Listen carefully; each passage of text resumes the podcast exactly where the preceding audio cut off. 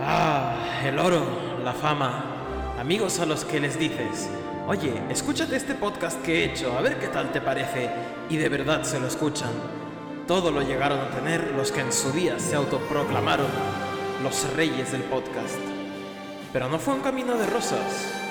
Esta es la historia de cómo Jesús, un grumete que está leyendo One Piece por primera vez, navega junto a Dan, ávido lector de la serie, en busca de llegar a entender esta colosal obra y de echarse unas risas por el camino. Esto es... Dos Piezas.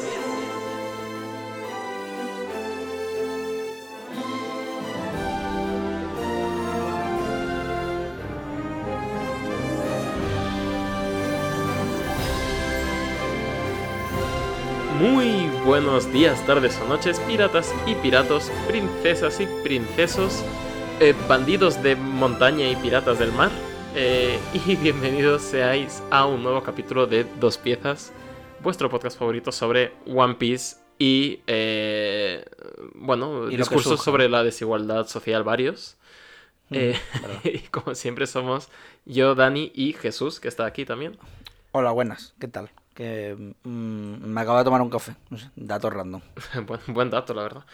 Yo estoy en una fase en la que me cuesta mucho estar despierto todo el día. No sé si es ya la edad. Sí, a mí también. Pero... No sé si es que yo soy más débil o todo se hace más difícil.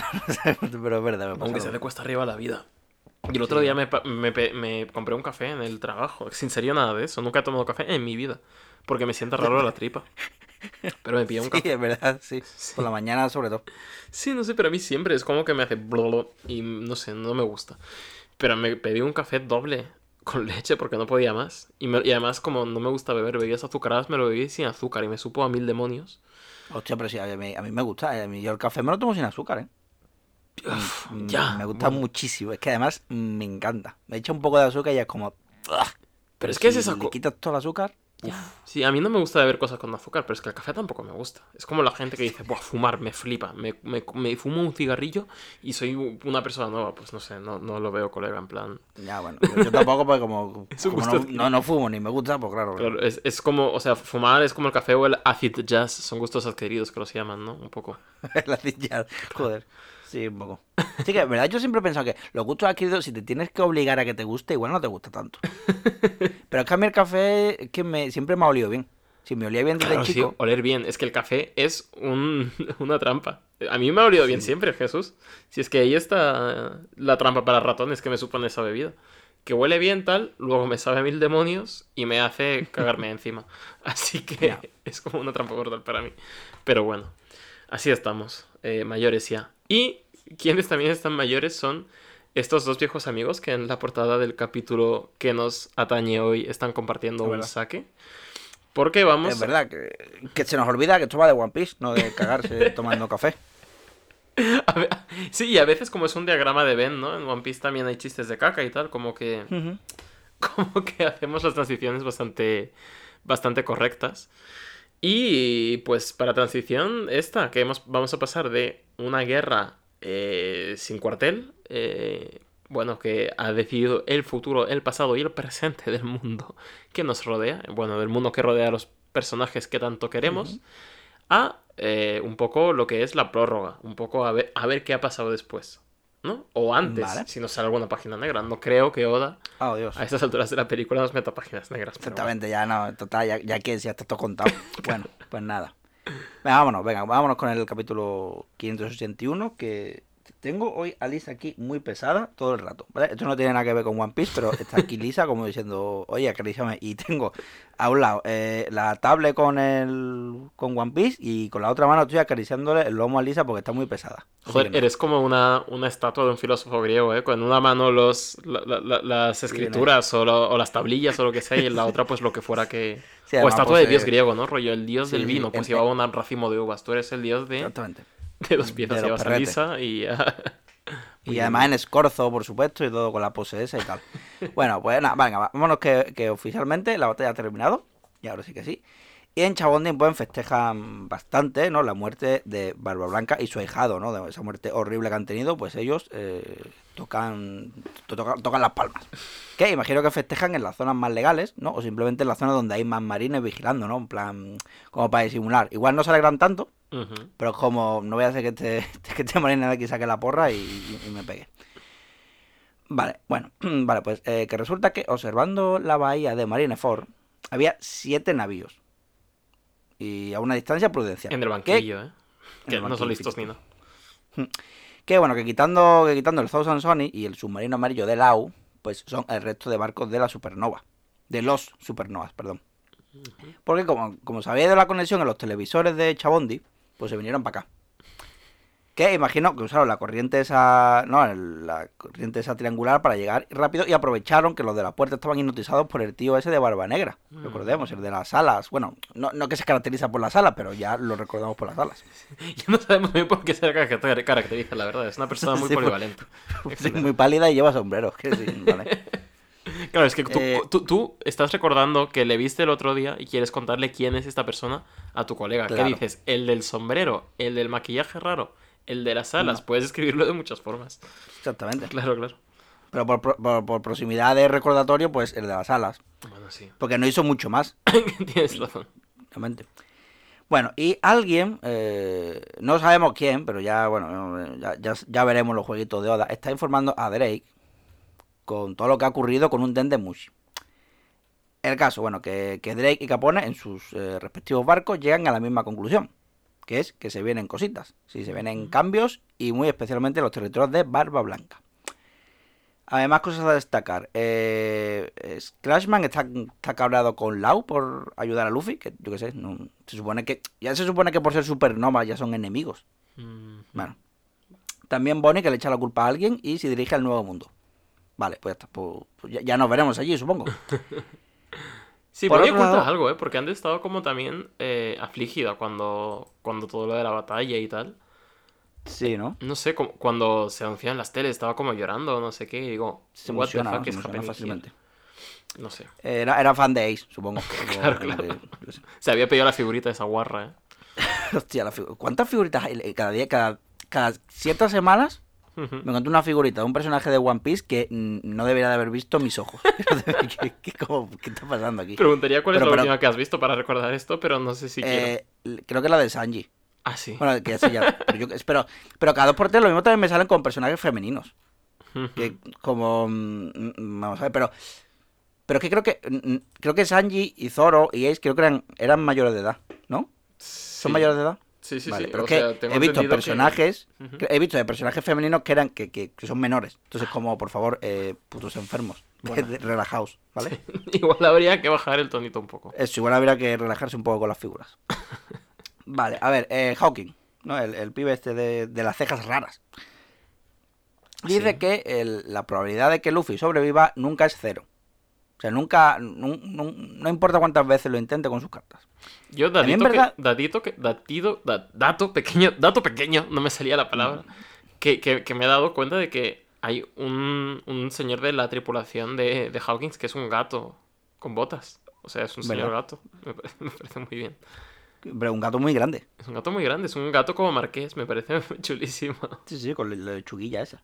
Que mira, a mí este tío, el Hawking, es como, me parece el más aburrido. O sea, que parece que es muy interesante, pero como que me da un poco igual. Como, yo qué sé, no me interesa. Yo creo que por la cara que tiene, ahora no lo sé, como que... Sí, no sé. Creo que siempre, o sea... los supernovas son una cosa curiosa porque es eso, como que se los sacó de la chistera de repente a casi todos. Y como que... La gente va virando hacia uno o hacia otro. Internet vira mucho hacia este que tiene cara de meme, el de la Isla del Cielo. Claro, Pero yo que sé, por ejemplo, me gusta mucho el mafioso, siempre me ha gustado. Y creo que cada persona tiene como su flavor de supernova que le gusta. Y creo que Hawkins a mí sobre todo me ganará por eso, porque capitanea un barco de lo que parecen ser gatos con ropas estrafalarias. Sí, gatos, yo que sé, gente de carnaval. Gente de carnaval, sí, es un poquito el rollo. Luego está, sin embargo, Kid, que yo qué sé, no diría que sea mi favorito, pero me gusta más. ¿No? Que comenta, dice que ahora hay un muchachito nuevo en la ciudad. Es decir, que, bueno, Barba Negra y que, bueno, que no se puede tomar a la ligera. que encima, uno de los yonkos está muerto. O sea, que si esto no es un punto de aparte en la historia y que comienza una nueva era, pues ya me dirás tú qué hace falta para eso. Y la noticia se sigue extendiendo, ¿no? La cantidad de gente que está feliz por la muerte horrible de Barba Blanca, pues es impresionante. Que a mí no me parecía tan mala gente, yo qué sé, pero bueno. De todos modos, bueno, en Haya, no, porque esa isla es Haya, de las que vienen ahí, pues se alegran de que el One Piece exista. ¿Sí? Como cerrando ya el círculo de la asistencia de Skypiea, como que hacía paralelismo con la asistencia del One Piece, etcétera, etcétera, ¿no? Entonces como, mira, esto ya está cerrado. Mira, metemos la carpeta y lo archivamos. Terminado. Mala noticia, sin embargo, para... espérate, ¿cómo se llamaba esto? Y para el relleno número 37. Eso, sí, exactamente. Lo están pasando mal, bueno, sí. Sí, a que le han llamado Football Team por alguna... Una islita que es territorio del viejo. Pero como él está muerto, pues ha llegado un tal Barba Marrón a hacerse con la zona. Es como, bueno, Barba Marrón, que... Estaría guay que hubiera toda la gama de colores, de barbas, en One Piece, ¿no? Como si fuesen los Super Saiyan del mar. O sea, en cada uno con un color diferente. Que, en fin, es full vikingo, Barba Marrón, ¿no? Es como el padre de Vicky, un poco... Sí, además sí, como con las trencitas estas, sí, desde luego es vikingo. Claro. En fin, que bueno, que ha ganado la marina y tal, pero realmente el que cortaba el bacalao y tenía rayas los piratas era Barba Blanca, como ya sospechábamos y sabíamos. Ahora que está muerto, pues la cosa se ha desmadrado, que cosa mala. Pero hay jugosos territorios que repartirse, esto es como la caída de Constantinopla prácticamente. Sí, básicamente. Bueno, vámonos a donde Law, que Hancock ha llegado porque mandó a Salomé, su serpiente, a que siguiera el submarino. Y además, en el barco de Hancock está Ivankov y toda su peñita que se quiere ir a Kamabaka, que creo que se llama Kamabaka. Sí, que es donde está Sanji de vacaciones, recordemos. Exactamente, la tierra de los Newcama. Y bueno, ¿y cómo está Luffy? Pues... me ha venido. Llevo con el reflujillo del café desde que empecé. Y digo, me va a venir en cualquier momento. ¿Ves? Eso pasa por tomar café, niños. No le hagáis caso a Jesús y tomaros un colacadito en su lugar, que seguro que es mucho más sano. Es broma, no lo es. Bueno, ni necuino, cuando sale ¿cómo es el nota? El del azúcar, sí. O yo sé qué. Sin azúcar.org, ¿no? .org y luego es un tío. O sea, ¿cómo que org? Claro. Org de... Sí. No sé. ¿De organización o qué? ¿Es uno solo? Claro, creo que es un mambo que tuitea cosas y ya está. O sea, no sé qué organización no tienen que hacer, pero bueno. Vale, pues de puro milagro, Law le ha salvado la vida a Luffy, porque la cantidad de daños que ha sufrido es tremenda. Sí, no solo Marineford, porque también venía de Impel Down. Y ahí recordemos que ya estaba que se moría. Sí, se ha esforzado muchísimo y al final para nada, porque se le ha muerto el hermano en toda la cara. O sea... ¿Crees que no eso desmotiva a cualquiera, la verdad? Por otro lado, pues también anda Jinbe por ahí, bastante muy mal herido, porque... Pero que le ha pasado tan mal en Marineford, se dice que ha perdido tanto que su corazón no le deja descansar para reponerse. Es decir, ya, bueno, quitamos la corona a Ivankov y se la damos a Jinbe de Drama Queen máximo, porque madre mía, sí. Todo el mundo lo ha pasado mal en Marineford, no te flipes tú tampoco. O sea, el típico que se cree que fue el que peor lo pasó durante el confinamiento. Sí, ¿no? En plan como, de, joder. Lo pasé muy mal. Sí, chicos, no os lo vais a creer, pero ha habido masacre aquí, ¿eh? Yo lo he visto de pedir a la mano, tal. Sí, no lo creo. Pero qué mal estoy. Sí, estamos todos mal, por favor. Bueno, que dice que lo de Luffy fue incluso peor. Que igual perdió la conciencia como acto reflejo defensivo de todo el trauma. Que a ver cuando se despierta, a ver cómo estará. Bueno, que aprendió, es verdad que aprendió que no todo lo puede conseguir simplemente queriéndolo. Que es algo que siempre hablábamos de él, ¿no? Que Luffy en plan decía, yo voy a hacer esto porque quiero, y lo consigue, a puro burro. Y me ha descubierto que ahora no siempre se consigue lo que quiere. Y nada, pues que Hancock se va a llevar a su Gordy a la isla.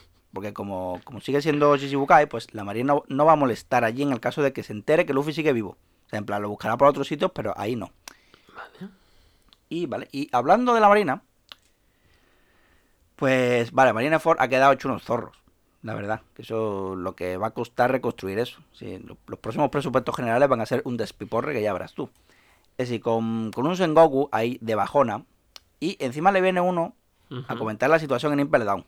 dice que Magellan sigue vivo, así que no, que no se ha muerto de disentería, pero que se culpa de todo lo que ha pasado y lo mismo hasta se suicida, pero... Que por cierto, bueno, sí. No, habla. Que Oda es un cabrón. En general. Porque este señor de relleno, a mí no me la cuelan. Yo creo que viendo, cuando se me filtraban muchas cosas de One Piece, capítulo 1784 y cosas así, los capítulos más recientes, yo he visto la cara de este tío por ahí. Y la gente como hablando de este tío, que parece un random, el que le habla a Sengoku. Pero... de este pibe, el de las patillas. Pero sí, el de las patillas. Pero yo juraría haberle visto en algún capitulito de estos de que se filtran imágenes del 1078. Y ahí juraría que estaba este man, así que Oda, no me la vas a colar. Lo tenemos fichado. Lo tenemos fichado. Listo, creo tú listo. Que por cierto, quería hablar de una cosa. Hablando del suicidio, no va a ser bromas. Por supuesto, bueno, que dice que... Es que me enteré, escuchando el podcast de Los Sonidos del Grand Line, que buen podcast... Que comentaban lo de Kuina. Porque ellos comentan el anime y estaban en el flashback de Zoro. Que dice que se cayó por las escaleras. Y se comenta que en Japón el suicidio, por esto, es una deshonra para la familia. Así que cuando un familiar se suicida, no se dice se ha suicidado. Se dice que se ha caído por las escaleras. Ay, no. Ahora bien, espérate. Pues yo he dicho, vale, voy a investigar. Y buscando información de eso, que todo me lleva a un post escrito en un foro de One Piece. Sin muchas fuentes, sí. Todo lo relacionado con ese tema de escalera de suicidio solamente se usa para Kuina. Claro, solo sale Kuina pidiendo pelas, ¿no? Exactamente. Sí, entonces, claro, no sé si es una fuente fiable, si eso es real. Yo le decía, si a día de hoy no se dice lo del suicidio, se dice lo de la escalera, ya todo el mundo sabe. Si se cae por la escalera, pues ya todo el mundo sabe por qué. Pero es, entonces, a ver, eso no sé. Es decir, como que aquí también se ha usado mucho como eufemismo, ¿no? Esto de... Joder, que te han dejado la cara bonita, tal, ¿no? No, es que me he caído por las escaleras. Ah, hostia, pero... Bueno, sí, o me he dado con la puerta, ¿no? Es decir, que no sé si es algo tan cool... No sé, o sea, no sé yo nada de Japón. Estoy haciendo el boca chancla. Pero me preferiría pensar que no nos estamos riendo de una niña que se suicidó durante más de un año. Así que en mi headcanon siguen siendo unas escaleras muy resbaladizas y ya está. Exactamente. Pero... Subiendo o bajando no sabemos, pero por la escalera fue. No, pero espérate. Espérate porque tengo... Luego cuando sigamos hoy en el mismo programa, cuando sigamos leyendo más, que tengo yo una cosa que decir. Okay. Por aquí de este personaje. Vale. Y nada. Que Sengoku se entera también que Barba Negra fue expresamente al nivel 6 de Impel Down para liberar a los peores criminales del mundo, para que se unan a su tripulación. Pero solo se fueron 4 con él y el resto están por ahí libres haciendo Dios sabe qué. Un podcast. No, y la era de Barba Negra parece terrorífica. Si Sengoku manda a poner carteles por todo el mundo, que sería lo lógico, ¿no? En plan, oye, ojo, cuidado con esta gente que tal. Pero el gobierno dice que eso mejor no. Así que no se filtre esa información porque eso haría que se pierda fe en ellos. Así que... Otra vez el gobierno haciendo lo que sabe hacer, que es esconder. Y por otro lado, hablando de órdenes de más arriba, pues en las calles traseras de Marineford, un ejército de Kumas y un doflamingo bien disfrutón le comenta a un Moria apaleado que ya no da la talla como un Shichibukai. Y que morir en esta histórica batalla pues sería un buen final, ¿no? En plan, murió Marineford. Digo, ole, qué guay, qué máquina. Es que en verdad Moira está siendo tremendamente maltratado por Oda, ¿no? Es como entre... Sí, ha perdido a su tripulación, la bajona que tenía.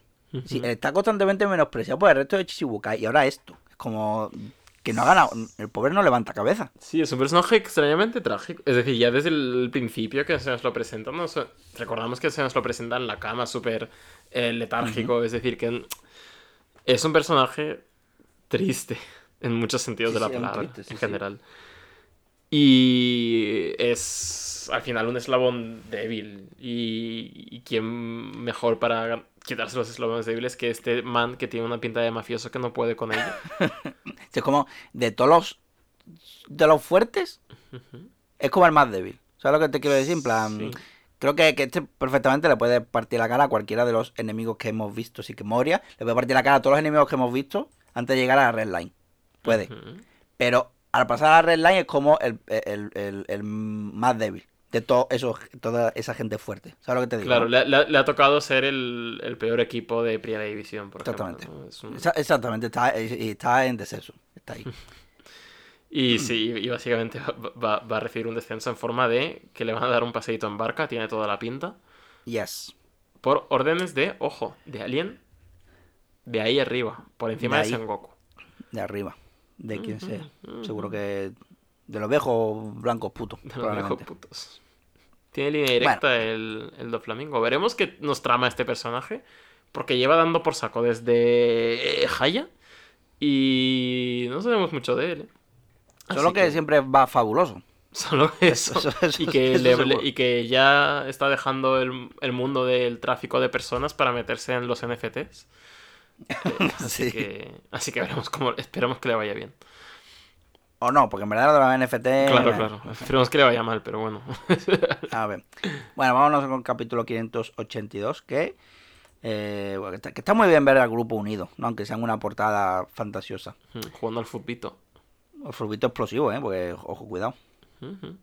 Bueno, a ver, que han pasado 2 semanas desde la batallita y la gente anda nerviosa. Es ver un barco pirata cerca y ya están llamando a la marina, ¿no? Están ya pegando un telefonazo. Porque parece que, igual que con Gold Roger, pues las palabras de Barba Blanca, diciendo lo del One Piece, pues han inspirado a más piratuelos y se están formando nuevas bandas. Uh-huh. Vale, así que venga, vámonos con un flashback rápido de Ivankov, que se pira con su gente a la isla esa de Newcamas. Así que nosotros vámonos a Mason Lily, donde Law obtuvo un permiso especial para poder echar anclas. Y pues, junto con Jinbe, pues tiene a Luffy en observación. Que vemos que lo de Ace no lo está llevando nada bien, la verdad. Si no, mira qué caja de dientes tiene ahí. Bueno, en el castillo de Kuja, la noticia de que Luffy ha despertado, pues ha llegado. Y Hancock quiere ir para allí, a verle. Cosa que la vieja se lo prohíbe porque todas quieren ver al muchacho. Pero no se puede. Se daría mal ejemplo. Si suficiente con haber dejado que unos suyos hombres con sus penes y sus cuerpos apestosos llenos de pelo se queden en el puerto. Y Hancock acepta. Cosa que antes de conocer a Luffy sería impensable. Es decir, a estas alturas, la vieja esa ya debería de haberla tirado por la ventana. Pero no. Si solo por Luffy ha decidido que no, que venga. Fíjate. Así como que Luffy hace ser mejor persona a las personas. Bueno, eso o que cuando alguien se enchocha pierde totalmente el raciocinio. Eso también puede ser. También, ¿verdad? Un poco, una mezcla de las dos cosas, ¿no? Sí. Vale, además, Hancock no ha probado bocado desde que llegó. Así que recuerda, que Luffy come como 10.000 personas, así. Así que manda a preparar una buena comilona que ella misma llevará. Y la abeja le dice que no, que cojones, coño ya, que no. Así, hasta que no se recupera del todo, nada de verlo. En fin, movidas y tradiciones de la isla, supongo. Hancock, eso, ya sabemos que Hancock está bien enchuchada con Luffy, pues vamos a ver cómo ha sufrido el muchacho de goma si sobrevive. Bueno, Luffy, vamos a verlo ahora sí que sí, como ya decíamos, no lo está llevando bien. Si es una fuerza de la naturaleza descontrolada, que está reventándolo todo a su paso. Que por cierto se ha puesto fuerte el chaval, ¿eh? Entre arco y arco. Sí, él está echado espalda, ¿eh? Desde luego. Y que sí, que me ha llamado mucho la atención, pero como que le falta cabeza aquí, ¿no? Como que la perspectiva está rara. Sí, algo hay. Algo hay que no lo veo tal, pero... Sí, pero como ha pegado del chino, como que no es el mismo Luffy, como que de repente ha madurado, ¿no? De una manera de decir, ha madurado y ahora es más grande. Claro. Bueno, eso, se inflige daño, sí, dolor físico para paliar el dolor que siente por la pérdida de su hermano. Porque los recuerdos de su muerte, pues, no paran de volver a la cabeza, ¿no? Como pensamientos rumiantes estos que están ahí golpeándote en la cabeza todo el rato. Y bueno, pega golpes, puñetazos, cabezazos. Se muerde la lengua, dice, a ver si despierta de la pesadilla, guiño, guiño, pero nada. Es decir, Ace está muerto y no hay nada que cambie eso. No hay girito de guión que no, por mucho que le digas a Oda, no lo va a traer de vuelta. Así que... No está volando con nuestro amigo el águila ese de la basta. En fin, no alarguemos más. Vámonos ya a lo que viene siendo unas buenas páginas negras, ¿no? Como gusta. Que ya tocaban. Porque recordemos que en el arco de Amazon Lily, que Luffy dijo, este sitio me recuerda a donde me dejó Garp, pero no quería pensar en ello. Bueno, pues ahora vamos, sí que sí. Ahora sí vamos a recordar, vamos a pensar en ello. Hace 10 años, en el East Blue, se caminó hacia el Monte Corvo, detrás de la aldea Windmill. Es como demasiada información de la zona, es como... Como que hizo todo el world building y dijo, joder, no sé qué hacer ahora con él, ¿no? Voy a poner estos nombres, os los quedáis, ponerlos en la wiki. Sino como que al menos lo hizo para el capítulo 1 y no lo pudo meter, he dicho, yo voy a ponerlo ahora, ya que estamos, lo voy a trabajar.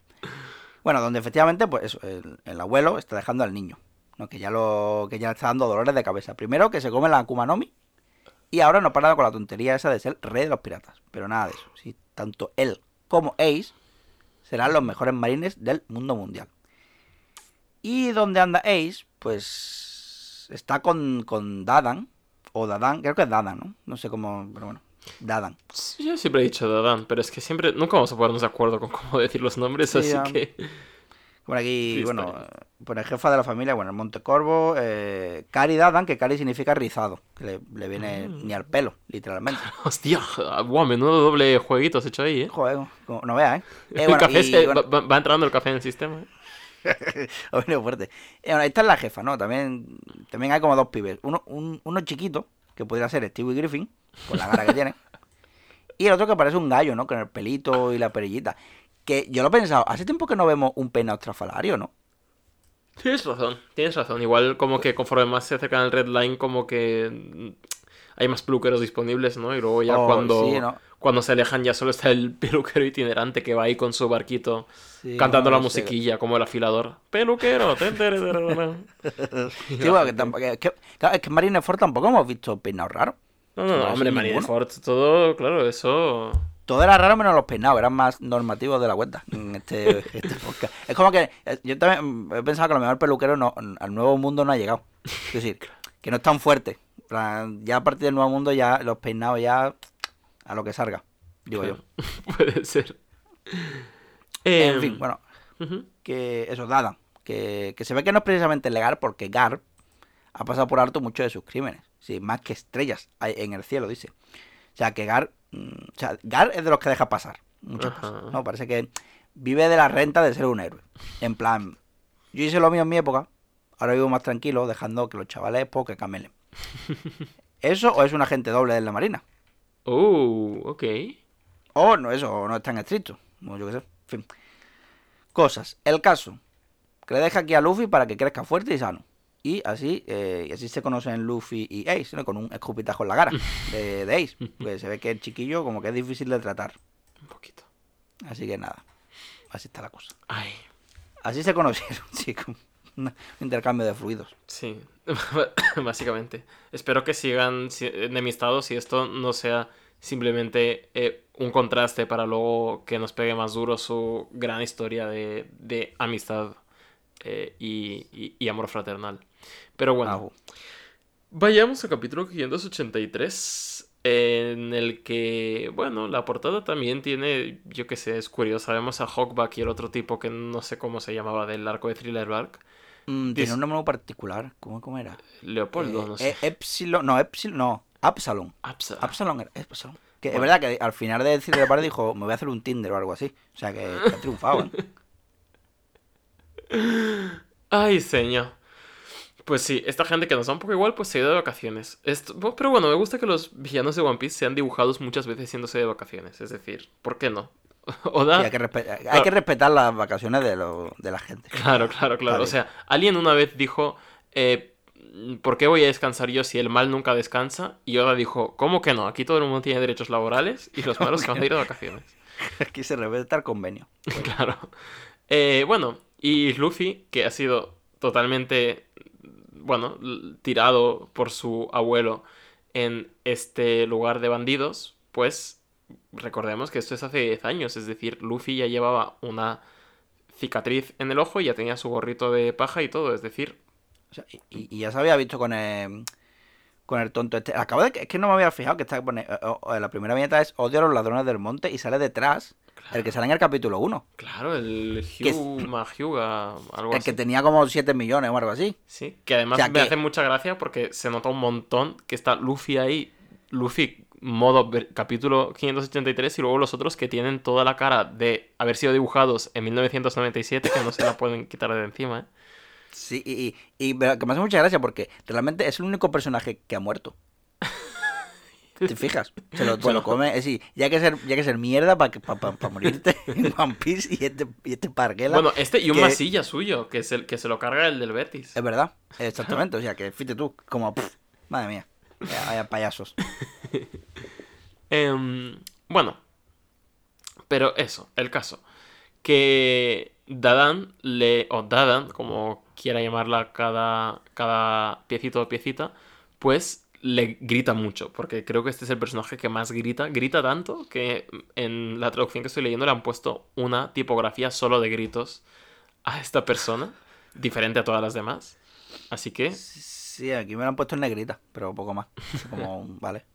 Sí, aquí es una tipografía que da bastante asco. Típica tipografía que te ponen en juegos indie cuando hay algo de terror, cuando hay algo dibujado con sangre en la pared. Vale, hostia. ¿Sabes? Es bastante horrible de leer. Pero bueno... y le está contando cómo de dura es la vida de los bandidos ahora con el tema de la inflación, no sé qué, ha subido el precio del gas, así que lo que le van a dar cada día de comer es un bol de arroz y un vasito de agua, y el resto que se lo cace como hace Ace, que para algo le pagan. Y Luffy, pero si no me pagáis, ¡pum!, toma capón, niño. Entonces ahí pues le están educando fuertemente. Pero Luffy ya venía educado de casa realmente, porque su abuelo ya le maltrataba mucho antes de que esta señora criminal... bandida de las montañas le maltrate a su manera, ¿no? Así que realmente la lección que nos quiere dar Oda es que el abuso infantil realmente funciona para preparar a los niños de cara al mundo. La mano dura es la mejor. Sí, que los niños nada más que conocen la violencia. Claro. El idioma, la violencia. Claro, entonces Luffy, pues desde luego que... se la suda todo cuatro cojones y además tiene habilidades de caza, de recolecta, de setas, etc. Así que no tendrá problemas en sobrevivir en el bosque. ¿Quién le diría que el verdadero problema sería encontrar la amistad? Que es lo que procede a intentar hacer nada más. Ace sale por la puerta, que es intentar seguirle como el típico hermano sobrino pequeño por culero, que es más pequeño que todo el resto de niños y es como que su hermano, primo, /X mayor, como que le da un poco de palo, le da un poco de vergüenza, ¿no? Que esté el chiquillo ese aquí. Y luego el mayor tiene en verdad 9 años y el chiquillo tiene 7, en verdad. Son los dos unos mocos. Pero como sí, que es... Pero como que uno de una patada te tira un árbol entero. Bueno, sí. Y el otro no. Claro. Pequeñas diferencias. Pero bueno, básicamente sí, Ace es un poco resting bitch face y pasa de Luffy bastante fuerte. Y no solo pasa de él, sino que activamente intenta asesinarle, igual que muchas personas a lo largo de la vida de este pobre chiquillo, la verdad. Sí, ¿cómo ha salido Luffy tan alegre y tan vioracho con la infancia que ha tenido? No sé. Claro, algo tiene que haber habido ahí. Sí, de todas maneras, Shan le enseñó a relajarse, a tomarse las cosas con filosofía, pero no le enseñó que hay un límite, y ese límite es que te maten. Claro. Que ya la filosofía no te va a ayudar mucho. Mucha filosofía es meter un navajazo. Y ya no es filosofía que te valga. Claro. Y bueno, y luego incluso los bandidos, cuando Ace vuelve solo, le echan la bronca de: oye, ¿no te habías llevado el chiquillo al cine también? Que os habíamos dado 10 pesetas para que os vayáis los dos, y has venido tú. No has venido con el chiquillo y encima vienes con un olor de tabaco que no te lo quita nadie, así que castigado 7 días sin la pez. Si vienes con comida, he dicho: he vendido al chiquillo por unas cabras. Digo, bueno, vale, todavía, claro, como no. Así que sí, pues ahí se está un poco castigado y además tiene, recordemos, este rollo de que los bandidos saben de quién es hijo Ace. Es decir, saben lo que hay, que es el hijo de Gold Roger, y que esto les puede acarrear muchos problemas. Pero bueno, cuando tienes a Luffy en casa no hay mucho tiempo para preocuparse de otros problemas, porque este chiquillo pues no hay quien lo arregle. Y sigue volviendo como un perrillo apareado cada vez. Pues le han atacado los osos, los tigres, los no sé qué. Igual, este flashback, no te creas que es para narrar la verdadera historia de amistad entre Luffy y Ace. Es para justificar la violencia hacia los animales que practicará Luffy después. Claro, no te creas que esto tiene otras funciones narrativas. De ahí viene todo. Pero bueno, sí, aquí vemos, pues, es como un mini arco de entrenamiento, solo que el entrenamiento es que Ace, como buen niño de la jungla, pues se va todos los días a X sitio a jugar o a lo que sea. Luffy intenta seguirle, se enfrenta a 1000 criaturas, a 1000 obstáculos y no logra seguir la pista. Hasta que, tras unos cuantos meses, pues consigue llegar al destino al que se dirigía Ace todos los días, que es un enorme chatarrero. Es un lugar donde toda la basura del reino pues va a parar, y todas las cosas que nadie quiere, ¿no? Incluso la gente desheredada, la gente que no tiene ningún lugar a donde ir, acaba ahí entre literalmente montañas de basura. Un lugar sin rey, donde reina la enfermedad, no hay médicos, evidentemente, no hay doctores, solo hay crímenes, gente chunga, gente que está mal, gente que no tiene hogar, etc. Y se llama Terminal Grey, este sitio. Y Oda dice, conozco autores que son todos unos jóvenes. Es posible. Y aquí, ojo, que aparece que un niño llamado Sabo, al que llevamos cuyo nombre llevamos oyendo ya mucho tiempo, y Oda se aseguró de que Ace lo nombrara antes de morirse para que no quedara forzado que nos hayan introducido a este niño steampunk aquí de la nada, que es un niño, pues ciertamente bastante cool, que tiene un sombrerito steampunk y un traje bastante rechulón. La verdad que sí. Uh-huh. Y esa es la famosa S, ¿no? Uh-huh. Ok. Sí, porque, bueno, que no, he ido a buscarlo, digo, espérate, porque me cuadraba, ¿no? Ace, sí, claro, que... Porque me cuadraba Ace, ¿no? Uh-huh. Sabo, la C, no sé. No, o sea, claro, al principio sería... Yo como lo he interpretado es que al principio sería A y luego una S, una A de Ace y una S de Sabo. Y después tacha la S y ya se pone su nombre. Sí, pero así. Claro. Que tenía todo un significado, ¿no? No, o sea, tiene un significado, pero yo creo que al principio Ace lo que tenía tatuado era su inicial, A, y la inicial de Sabo, S. Y luego ya cuando dice que tal, que eso, pues no sé, como que ya dice... Pues esto me parece una chuminada, voy a ponerme mi propio nombre y ya está. No, lo busqué, pone que la A uh-huh. significa Ace. Claro. La A es S de Sabo. La C es de Crybaby, de Llorón, es decir, Luffy. Uh-huh. Y la E es de Edward Newgate, que es Barba Blanca. Si no es Edward de Newgate, como yo pensaba hasta hace un capítulo.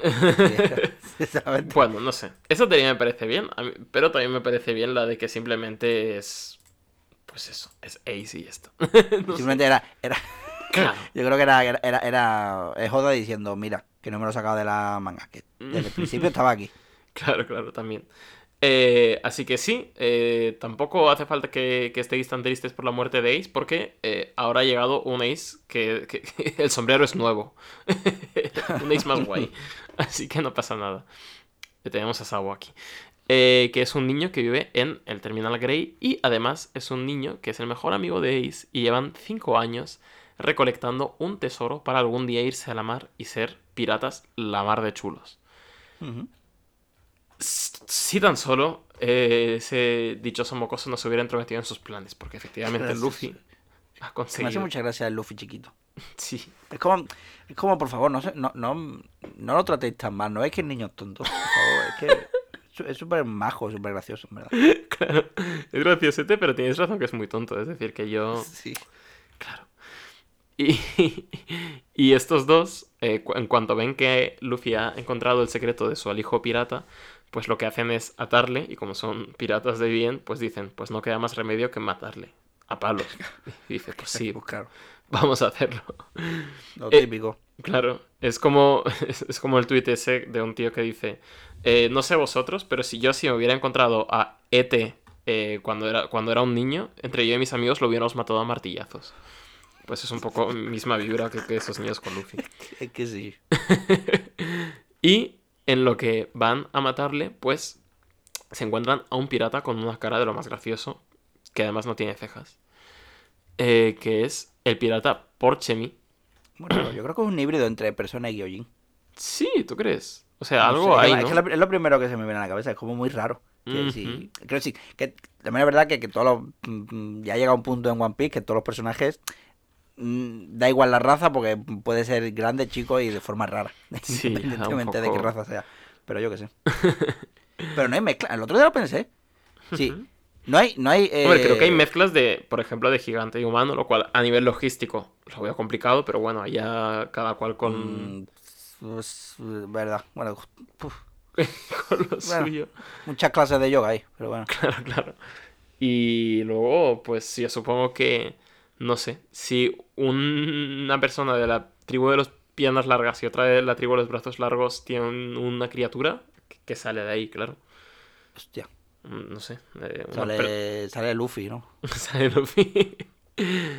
Pero bueno, básicamente resulta que estos niños, parte del dinero, se lo habían robado a la tripulación pirata de Blue Jam, que son unos tíos pues que estaban pirateando por ahí, por esas tierras, y el cadete al que Ace y Sabo han robado el dinero, pues ha ido a chivarse a Porchemy, que es un tipo más fuerte, pues a que encontraran a los niños que les han robado el tesoro.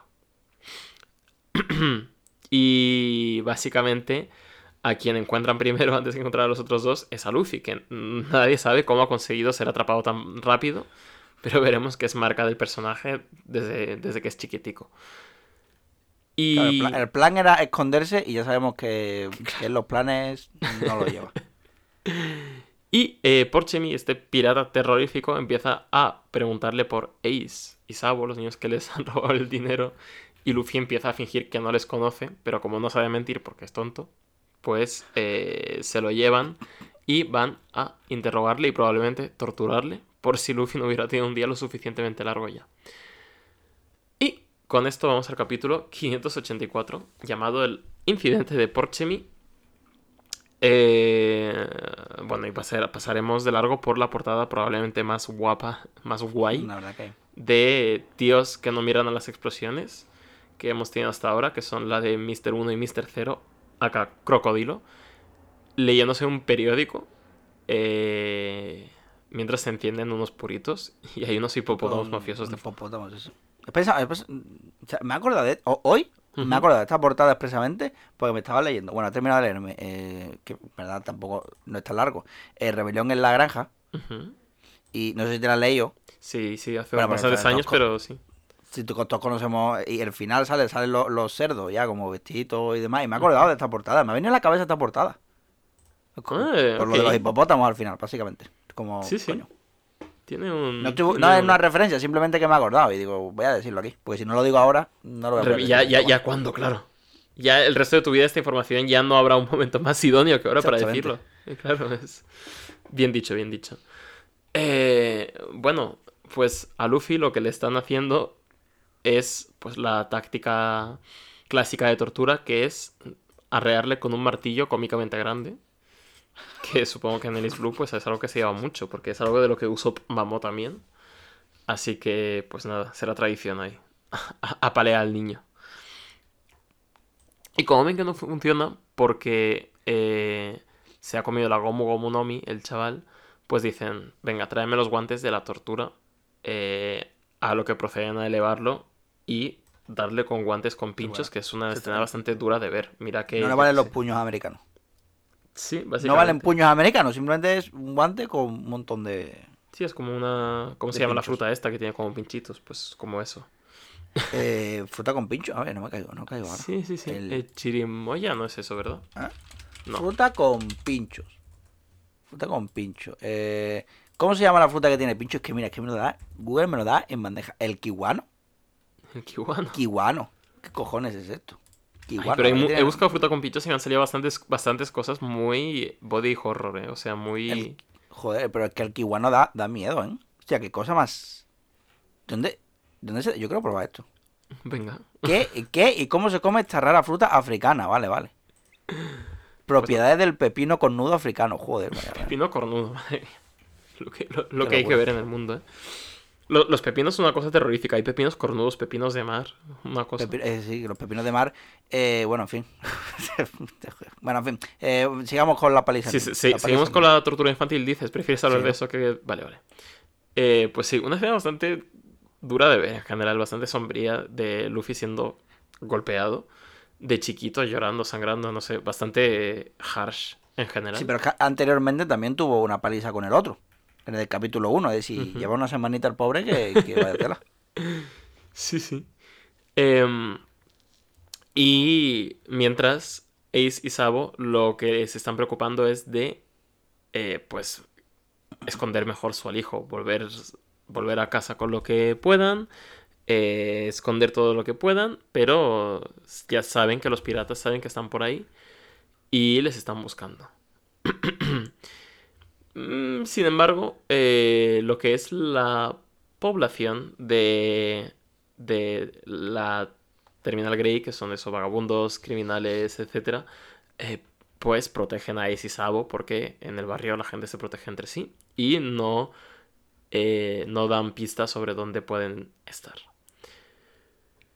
Y bueno, conforme llega la tarde, Ace y Sabo ya han movido todo su tesoro y Sabo viene corriendo a Ace porque para decirle que ha ido a echar un ojo y parece que Luffy no se ha chivado de dónde está el tesoro y todas estas horas ha aguantado sin decir ni una palabra, fiel como él solo, fiel como él siempre. Desde bien chiquito tiene aguante, ¿eh? Siempre hemos recordado eso, que ante todo Marineford y demás y Impel Down que tiene mucho aguante, que hay que ver todo lo que puede aguantar, todo el dolor, pues desde chico, desde bien guacho lo tenía. Sí. Y vamos al barco de los piratas Blue Jam a ver al mismísimo capitán, que por cierto tiene un barco bastante guapo para ser pirata de relleno, ¿eh? Todo hay que decir. Sí, la verdad, está guay la calaverita esa, ¿eh? El mascarón, todo, no sé, las velas negras ahí. Está guapo. Sí, la verdad. Me gusta pensar que de la calavera esa de ahí, que tiene un cañón. ¿Qué menos? Es decir, si tienes una calavera con la bocota abierta, ¿qué menos? Claro, faltaría. Eso o un puro. Pero yo creo que un buen cañón. Sí. ¿Qué pregunta dónde está Porchemy? Que a ver si se ha olvidado de mi dinero y está otra vez ocupado dándole palizas a niños. Y bueno, pues que es bastante dura esta imagen, no sé, para lo que es estándares de One Piece, como que no sé, no esperaba a Luffy chiquito siendo tan duramente molido. Que no tiene fuerzas ni para gritar y que ni siquiera el pirata más temible tiene fuerzas para ver lo que le está haciendo este pirata. Así que dicen, pues nada, no tiene ningún sentido seguir haciendo esto, vamos a por Ace y por Sabo, que son al final, vamos a intentar buscarles, ¿no?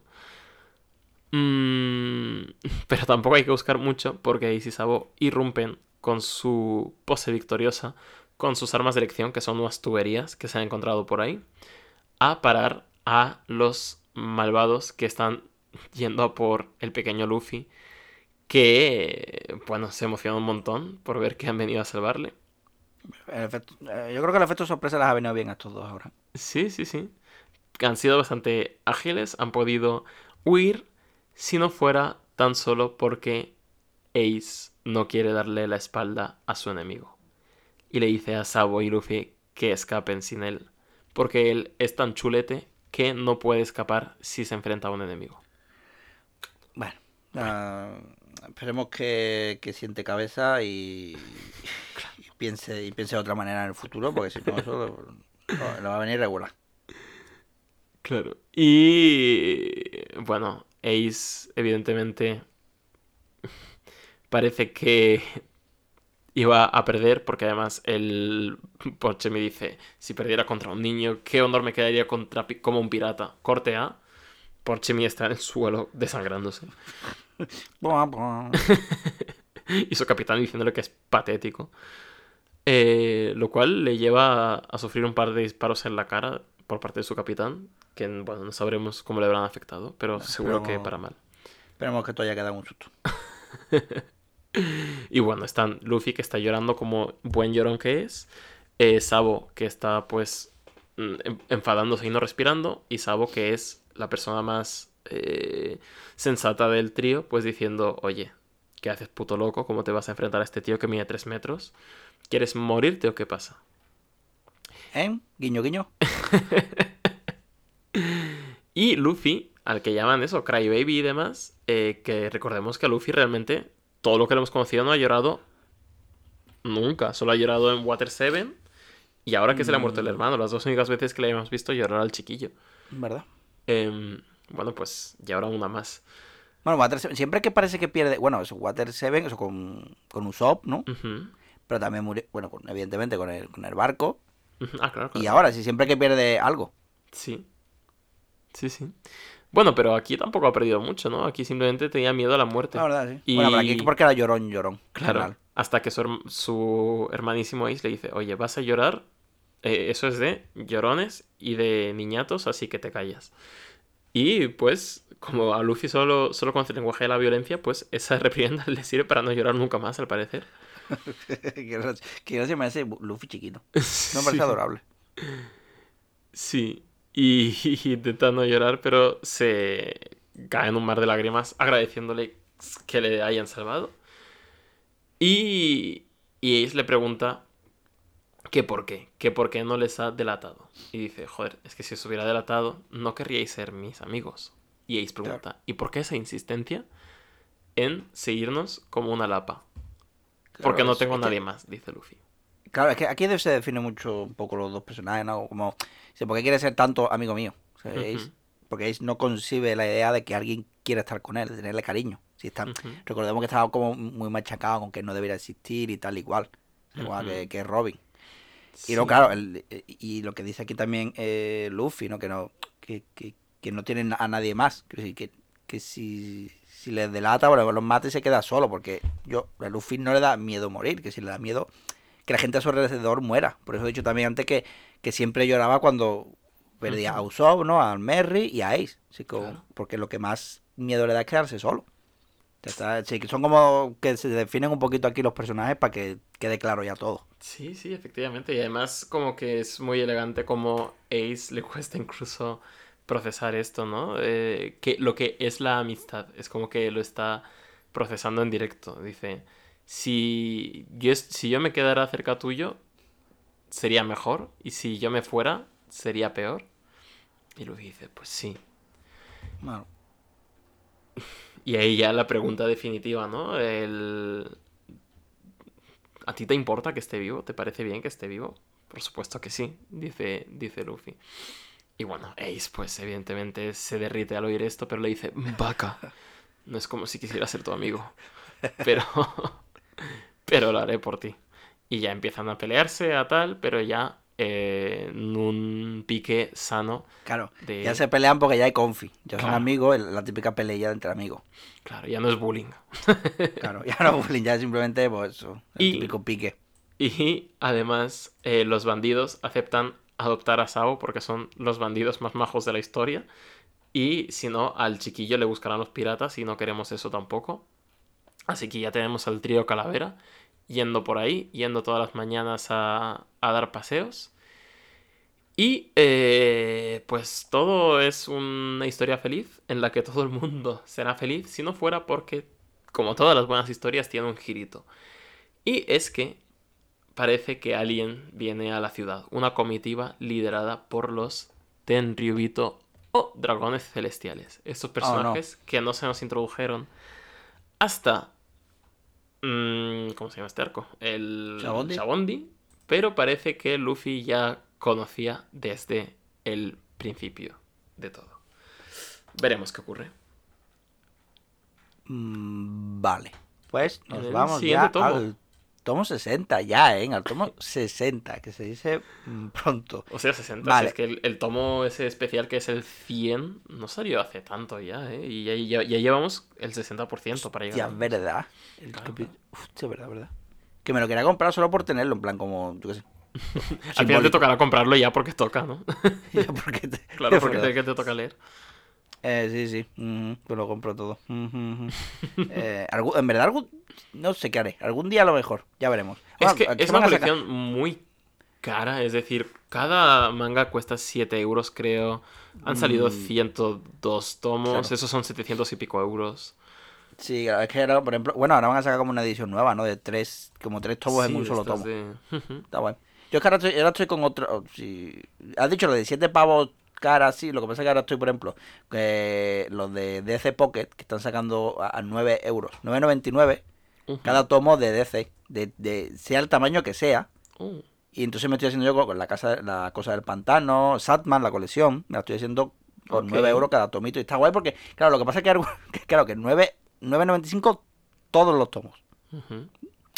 Y por un lado, guay, porque a lo mejor el tomo 2 de Satman son como 8 o 9 números, o sea, 8 o 9 grapitas que te vienen en uno, y es gordito, y por 9 euros. Pero claro, el tomo 3 son 4 grapas. Y dices, hostia, igual aquí ya he perdido dinero. Pero bueno, pero es como... funciona un poco igual que los buffets libres, ¿no? Que los buffets libres funcionan de hacer media, porque hay gente que va y come normal, como seres humanos, y hay gente que va y se atiborra. Entonces, tú tienes que atiborrarte para que el negocio... Y otra gente tiene que comprárselos de grapitas para que el negocio se nivele solo. Sí, claro. Lo que pasa es que, bueno, igual el precio está un poquito por las nubes. Bueno. En fin. Bueno, ahora vamos al capítulo 585, que dice Sakazuki de Hermandad, se llama. Y yo normalmente no digo los títulos por lo general, pero es que pone aquí. Nota de traducción. Sakazuki es una copa llana para tomar sake. Y la camiseta de Aníbal dice Ascenso, que es lo que pone ahí. Sí, que curiosas estas portadas, ¿no? Porque no son ni una historieta ni nada, son solo personajes secundarios. Pues que van a ser devorados por un monstruo marino, creo. La verdad es que me parece bien que estos dos tengan vacaciones, ya les hacía falta. También, sí, la verdad que sí. Bueno, vale. Vale, resulta que la Gomu Gomu, no, Pistol, no es tan fácil de dominar como parece, sino simplemente... Es como lanzar y ya está, ¿no? Bueno, al menos cuando tienes 8 años es complicado. Porque Ace y Sabo están entrenando a Luffy, pero le están dando parpelo. O sea, de 100 peleas al día, no gana ni una. O sea, esas son como las famosas peleas que contaba Luffy, ¿no? Que tenía con Ace en Arabasta. Correcto. O sea, ya incluso antes de tener fruta, ¿no? Era muy fuerte, que es lo que comentaba. Y bueno, y hablando de Arabasta, ¿no? Cocodrilo para comer hoy. Están ahí cazando a los chiquillos. Que yo probaba la carne de cocodrilo. Un dato random. ¡Ojo! Sabe a mortadela. Creo que era cocodrilo. No es que yo me fuese... Jesús. Y era mortadela. No sé. A ver, es que... era cuando yo trabajaba en un teatro, microteatro, que era teatro y bar. Entonces querían poner como un menú. Plan guay, ¿no? En plan, mira qué modernito, no sé qué, no aguante. Bueno, vale. Y trajeron un montón de carnes. Distintas carnes, distintos animales, de camello, de cosas súper en plan. ¿Era necesario comer? Bueno, no o sea, sé, como que se sentía ilegal, ¿no? De todas formas. Sí, me parece muy raro. Pero bueno, me dijeron, toma, ¿quieres probar tú? Y yo, bueno, vale. Sí. Y probé camello y probé cocodrilo, que son los que más me acuerdo, porque el cocodrilo sabía a mortadela y el camello sabía como yo qué sé, como a cuadra o algo. Es un sabor muy raro. Ok, a cuadra, me parece súper específico. Bueno, aquí comemos caballo, quiero decir. Eso, caballo, eso, pero como que me retrotraía más a cuadra que a caballo, pero bueno. Vale. Y canguro creo que también, es una hamburguesa de canguro, es como, que ¿por qué no? No vale, yo que es un serranito, que estamos aquí en Sevilla y los serranitos están muy buenos, no sé. En fin, vámonos. Que al norte de la montaña, o sea, donde andan nuestros chicos, está la Great Terminal, o Terminal Grey, no sé cómo lo había dicho antes, pero bueno, aquí me pone Grey Terminal, pero... Eso, ¿no? Que también conocido como eso, el vertedero, que por la viñetita, pues ya diría que el nombre está muy bien escogido. Y, por supuesto, la basura del vertedero pues, no se materializa de la nada. Viene del reino de Goa, así que está rodeado por una muralla para que la gente apestosa del vertedero no entre tan alegremente. Y dentro de las murallas están las afueras donde se reúnen los criminales. Y luego está el centro y otra muralla. Y dentro se alza un palacio, pues bien bello, sin basura dentro, al menos no literal. Y es donde andan, pues, los nobles y esa peña que va con monóculos y toma té y pastas, con el dedo, con el dedito para arriba y tal. Luego por fuera, pues pasa como una cordillera, ¿no? Donde se encuentra el Monte Corvo, que es donde están los ladronzuelos y nuestros chiquillos, y la Villa Fucha, que es donde nació Luffy. Y luego ya más allá de eso los titanes, ¿no? O exactamente. ¿Cómo era? El muro María o algo así era, no me acuerdo. Tengo que verla, tío. A ver si me tengo que poner día con esa. Pero es que me tendría que ver la primera y la segunda temporada. Sí, sí, estoy igual. Pues apenas me acuerdo. Es como... A ver si alguien hace un podcast donde los comenta, ¿sabes? En plan, y me lo escucho hasta la segunda temporada. Bueno. A ver. Tirarse de mínimo un tercer piso. Un tercer piso. Es típico de nuestros chicos, ¿no? Que como, por lo que yo he contado, creo que es un tercer piso.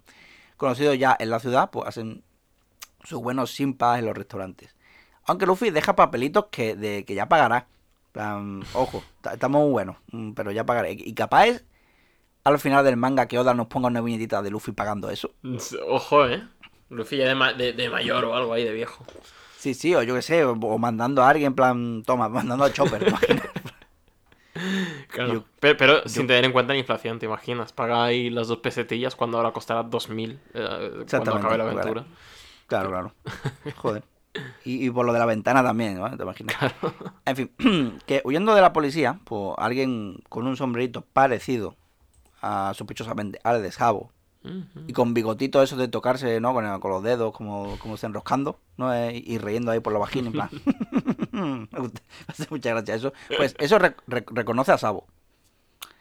Y es que resulta que Sabo es un noble. Y ese nombre era su padre. Así que, ¿qué pasa aquí con Sabo? ¿Qué es? ¿El típico pijo de Barcelona que juega a ser pobre? ¿Qué es esto? ¿Qué ha pasado? ¿Le van a poner ahora una serie en filming o algo? ¿O qué pasa aquí? ¿Qué pasa? Eso, Ace y Luffy se lo sonsacan a hostias, ¿eh? O sea, una leve sospecha de traición y le bajan los dientes a puñetazos al que sea, ¿eh? Sí, esa amistad de ños silvestrados, ¿eh? O sea, aquí a la mínima... Es como lo de jugar a pressing catch, pero 24/7. Sí. Bueno, de todas maneras, no pasa nada. Que se le quiere igual, pero... Aguanto a que querría un noble, que se supone que tiene la vida en dificultad fácil, no dificultad regalada, dejarlo todo y vivir en el vertedero. Pues por un tema que aquí tratamos mucho, que es pues porque lo obligaban a hacer cosas de noble, ¿no? Como matrimonios concertados con alguna prima. Yo sé, padre demasiado exigente porque hay un estatus que defender y nada de pelearse con otros nobles. Y menos noble de escalafón superior porque la madre va antes a consolar al otro niño casado. O sea, que no era libre, básicamente. Así que decidió irse al vertedero. ¿Por qué? Pues que Sabo pues, le parecía mejor que vivir una vida que había estado pues, planeada desde hace tiempo. Es igual que Luffy, ¿no? Que no quiere spoiler de sus aventuras y él prefiere ir descubriéndolo. Claro. Y quiere ser pirata y ver mundo y escribir un libro como Bilbo Bolsón. Y es igual que Ace, ¿no? Que está muy motivado para ello, que quiere también ser pirata, e igual que Luffy, que dice algo que sorprende a los otros dos. Como, yo querría tal. Y se para. Si eso es, aquí Oda ha tomado una decisión. Entiendo que no ha dicho lo de ser rey de los piratas. Claro. Ha dicho algo. Bueno, yo qué sé lo que ha dicho Jesús. Si es que a mí Oda me vuelve loco, ¿eh? O sea, con estos pequeñas dosis de dopamina cerebral que da cada vez que tal, ya me llevo manteniendo vivo como 15 años, en plan. Oda, cabrón. Como que a lo mejor ser el rey de los piratas es un medio para conseguir eso. Tan estrafalario, ¿no? Algo que solo puede salir de la cabecita de Luffy. Sí. Que luego será una tontería y diremos, ¿era esto? ¿Tiene todo el sentido del mundo? Tiene todo el sentido del mundo, sí, claro, vamos. Joder. Pero... Hasta que alguien lo escriba, ¿no? En un foro y Oda dijo, vale, lo voy a secarnos, me ha gustado esto. Pero bueno, pero hay un problema. Porque si los tres quieren ser capitanes, tendrán que ir en barcos diferentes. No puede haber 3 capitanes. No, además hablan de los colores del parchís, así que qué menos que... Exactamente, sí. Pues, entonces, a no ser que haya un modo de estar los tres en el mismo cuerpo. Sí, quizá eso hizo Barba Negra. Es tan antítesis de Luffy... Oh, no. Que no descartaría ya eso. En plan, la misma infancia ha tenido las páginas negras, pero... En plan, exactamente. El mismo momento con Barba Negra, pero en lugar de que cada uno fuese libre por su lado, él dijo, voy a hacer de algún modo que los tres en mi cuerpo. claro, o sea, que sea la antítesis de eso, es decir... Claro. Sí, que por ejemplo Luffy al final, a partir de perseverancia y entrenar y tal, le haya salido todo bien, pues a Barba Negra al revés, que le salga todo mal siempre. y solo sea con fullerías de estas que diga, vale, puedo permitirme el ser un pirata. Claro. Uh-huh, o sea, interesante. Ahí es... Esto es lo que yo digo. Sí, okay. Pero da igual. Sí, porque okay. Le van a dar a los bebercios, porque dice Ace que los hombres que beben alcohol juntos se convierten en hermanos. Sí, joder. Pues ok. Bueno, está bien. Sí, entonces Barba Blanca... No veas si tengo yo hermanos perdidos por ahí. Tengo yo hermanos por ahí. Sí, entonces Barba Blanca y Chan también se convirtieron en hermanos, ¿te acuerdas? Que, uh-huh. Y tal. Claro. Sí, y un montón de hermanos salen en las fiestas que se montan, claro, al final de cada arco y tal. Y bueno, y se convirtieron estos en hermanos. Uh-huh. Ya está, tirándole a los palomos. Y como buenos hermanos, inician un montaje musical de momentos felices. Sí, exactamente, como buenos hermanos. Sí, eso, viviendo aventuritas juntos, ¿no? Que pegaban a la gente juntos, se bañaban juntos, hacían concursos de ven cuánto pueden comer juntos, yo sé. También hacían visita a la chavala esta que salió en el capítulo 1, uh-huh. La que dije yo que sí era súper importante. y de momento, me acuerdo más de eso de lo que vosotros creéis, pero de momento que yo sepa, Oda tampoco me lo ha desmentido. Claro, ¿no? Así que, o sea, a ver quién Jesús, se va a reír al final. Yo ya te lo he dicho, esta persona y Shanks se han retozado, estoy 100% seguro de ello. Que tenga alguna relevancia o no, no lo sé. Pero está claro que estos dos algo traman. Algo ha pasado ahí. Tanto tiempo ahí en la isla Chan, no aguanto, bueno. O sea, que están todos metidos en el meollo de esconder al hijo de Gold Roger. Uh-huh. Incluso el alcalde del pueblo que anda por ahí asomado. Uh-huh. Madre mía, como vaya pueblo, no te digo. Y nada, también aprendió aquí el gusto por el maltrato animal con ese tigre. Aquí lo aprendió también. Claro. Y aprendió, mira, fíjate, mira Oda cómo es. Que Oda aprendió también Luffy sobre algunos hongos. Uh-huh. Y también en esa viñeta de los hongos, Oda dibujaba una serpiente. Como diciendo, lo de Amazon Lily, máquinas, guiño, guiño. Eso es lo que Oda hace esto, tiene un espejo en su estudio, que cada vez que hace esto, mira el estudio guiña, y se guiña un ojo. Plan, sí. Qué bueno soy. Es el Pedro Sánchez japonés, ¿no? Sí. Pues sí, porque le sale todo bien. De alguna manera consigue salir bien de todo. Claro. Incluso cuando lo tiene todo en contra. Bueno, también Garp aparecía de vez en cuando para unas palizas y yo qué sé, se lo pasaban bien. Hasta que aparece el padre de Sabo y se lo lleva. Se contrató a unos malhechores para que le ayudasen a dar con su guachín, con su hijo. Y por si ya diera coraje, al tío le salpica un poco de sangre de Ace y dice que, ojo, que me ha salpicado la sucia sangre de este chiquirino. Sí, ahora tendré que desinfectarme. Y me voy a pegarse un manguerazo o algo en el jardín.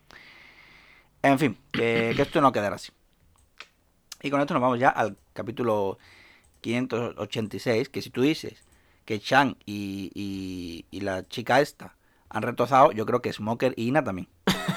Venga. Yo creo que después de este momento... ¿Qué?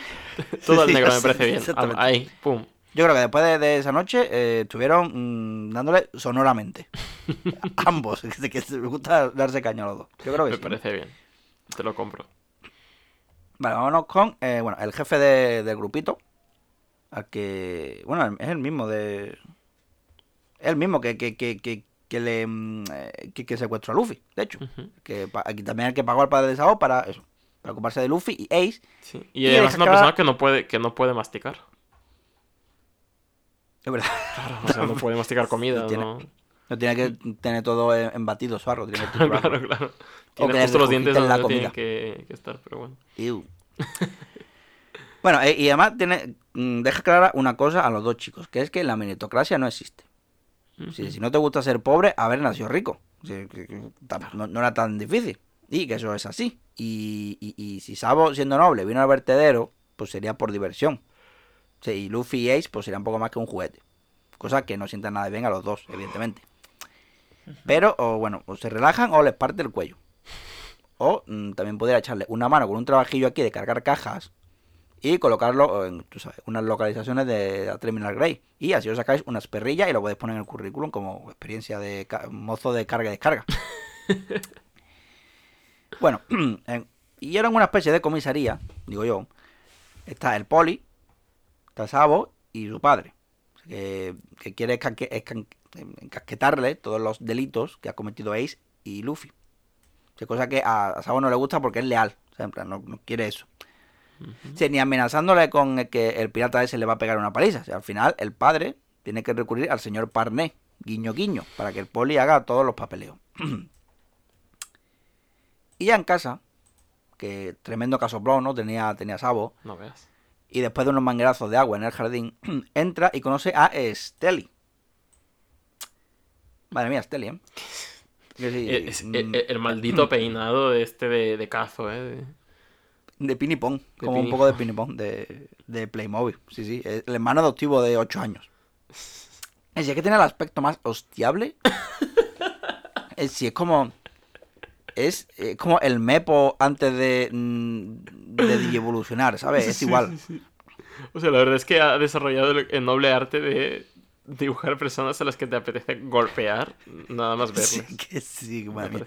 Que tenía... Bueno, Teño viene de una familia noble, pero lo han adoptado porque sus padres de verdad no se podrían hacer cargo de él por razones. Que quizás las razones es que era un niño repipi y desagradable. O sea, yo también intentaré descambiarlo o hacer que se quitara mi apellido. Pero como mostró potencial para el futuro, pues así tenían un plan B por si Sabo le fallaba. Y como personaje bien hostiable, siempre va directo a la merecedora hostia. Así que Stewie va a la habitación de Sabo para chincharle un poco. Y le acaba diciendo que, ojo, que la Terminal Grey será incendiada mañana. O sea, esto es serio. Ojo, cuidado. Y resulta que la unidad de inspección... que no sé muy bien quiénes son realmente, pero están recorriendo el East Blue. O sea, y en 3 días van a venir al reino de Goa. Y los que vienen son los Tenryubitos, que no tienen otra cosa mejor que hacer, así que tiene que estar todo perfecto. Y para que el reino de Goa esté perfecto, hay que deshacerse de la basura, literalmente. A ver, yo al plan este le veo fallas. O sea, como por ejemplo, la humareda que va a dejar. Claro. El olor. O sea, eso es mucha basura para que se airee la cosa en tan poco tiempo. Y ahí te metes lo de que vaya a morir gente quemada viva y tal, eso también. Sí, bueno, eso... Pero sobre todo el humillo. Claro. En fin. Sabo necesita respuestas. Y se va por la ventana, cosa que sorprende a Stewie, pero bueno. Pero ya sabemos que no es la primera ventana por la que salta su hermano adoptivo. Y efectivamente Sabo confirma lo que va a ocurrir en la ventana de no sé qué sitio. Porque no es su casa, ¿no? Sí, no sé a dónde ha llegado, pero lo ha visto. Pero... Sí, no sé. Sí, pero... No sé, pero de todas maneras, pese a que es mañana, lo de los pibes estos ya están con el traje puesto. Y también confirmamos que lo que cargaban Ace y Luffy al inicio de este capi era la pólvora. O sea que ahora son como cómplices, ¿no? Entre comillas. Y a la mañana siguiente, Sabo se extraña que todo el mundo a su alrededor esté tan tranquilo. Porque si lo sabe el imbécil de su hermano adoptivo, tendrá que haber adultos que también estén al tanto. Se va preguntando por ahí a la gente que sí lo sabe, pero les da igual. O sea, los nobles como que guardan silencio al respecto porque se creen especiales y no quieren que los barrios se enteren. O sea, vale. O sea, yo pensaba que el gobierno mundial era solo el gobierno mundial. Y los viejos blancos putos, los que estaban al tanto de todas las Bastercal y demás. Pero... Pero aquí los nobles también están en el ajo. Sí, a ver, al final no puede haber un gobierno mundial sin súbditos fieles de algún tipo. Exactamente, sí, los cómplices cayéndose a la boquita y no sacando estas cosas horribles a la luz, que es como, joder. O sea, no hay noble bueno. Sabo, bueno, ya veremos. Ya veremos. En fin. En el vertedero, pues Ace y Luffy se han enterado de la movideta. Que se lo ha contado todo el tonto útil este. Que no sé cómo, que no me acuerdo ya cómo se llama. Que él sabe lo que va a ocurrir. Y ahora que lo saben estos dos, pues no va a dejarlos con vida. Claro. Así que, a ver, antes de matar, ¿dónde está el tesoro ese que habéis estado robando? Así que nada, venga, que se haga ya la noche y que venga el incendio, que se ve de todas partes. Sí, todo el mundo comenta la jugada, ¿no? Que jamás habían visto un incendio de esta categoría y tal. Pero nada, sí, la Armada Real se encargará del fuego y de salvar a la gente. Así que el resto que se vayan al centro de la ciudad. Okay. Bueno, esto realmente es horrible. Si la gente huyendo del fuego, dejando todo lo poco que tienen detrás y todo por impresionar a unos hijos de puta que se creen superiores, me parece fuerte. Sí, sí, imágenes fuertes, coño. Hay un señor ahí cogiendo a un ser querido en brazos o algo así, parece desfallecido, no sé. Pensé que van a ser estas las alegres aventuras de Luffy chiquito y está siendo un drama del copón, ¿eh? Sí, sí, sí, la verdad que... Así que qué bien dada fue aquella hostia de Luffy al Tenryubito. Sí. Y vaya pedazo de idiota el tonto útil este que ayuda a provocar el incendio, que pensaba que le iban a dar un título de noble y lo han dejado encerrado a él y a los suyos sin posibilidad de escapar del incendio. Ah, amigo. Porque se me daba de listo, de saber mucho de la vida y... de querer heredar la empresa, ¿eh? Y no... Exactamente. Que para ser noble tienes que nacer noble y ha caído la trampa. De todas maneras, no voy a excusar a este pibe porque él ha querido caer, él ha querido quererse la mentira. Y ha dejado... ha hecho el mal pensando que no le iban a afectar. Sí, tiene como actitud de noble, pero no el título. Claro. Así que ahora capechuga. Así que además van a quedar él y lo suyo como principales autores de la desgracia. Uh-huh. Así que vámonos con nuestros chicos, que bueno, que se han conseguido escapar de las ataduras. Y Luffy no lleva bien la situación, ¿no? Pero Ace sí, porque Ace es Ace, que tiene la actitud de protagonista. Recordemos, siempre tiene todas las características de ser protagonista, claro, de la historia, pero no lo es. Le falta el skateboard para huir más rápido de aquí, pero vaya, sí, un poquito más. Y además Ace dice, no te preocupes, saldrás de aquí, después de todo estás conmigo. O sea, era un pilar para Luffy, ¿eh? Uh-huh. Y ahora pues no está. Y anda Sabo por ahí también, por la puerta, ¿no? Que quiere ayudar a sus amigos, pero los guardias de la puerta se deshacen de él, tirándole ahí como un guiñapo. Sí, porque se ve que no lo conocen, no saben quién es. Uh-huh. Y aparece un señor, que de lo poco que sabemos de él, pues es que le gusta hacerse el misterioso con esas ropas, y le pregunta qué le pasa a Sabo.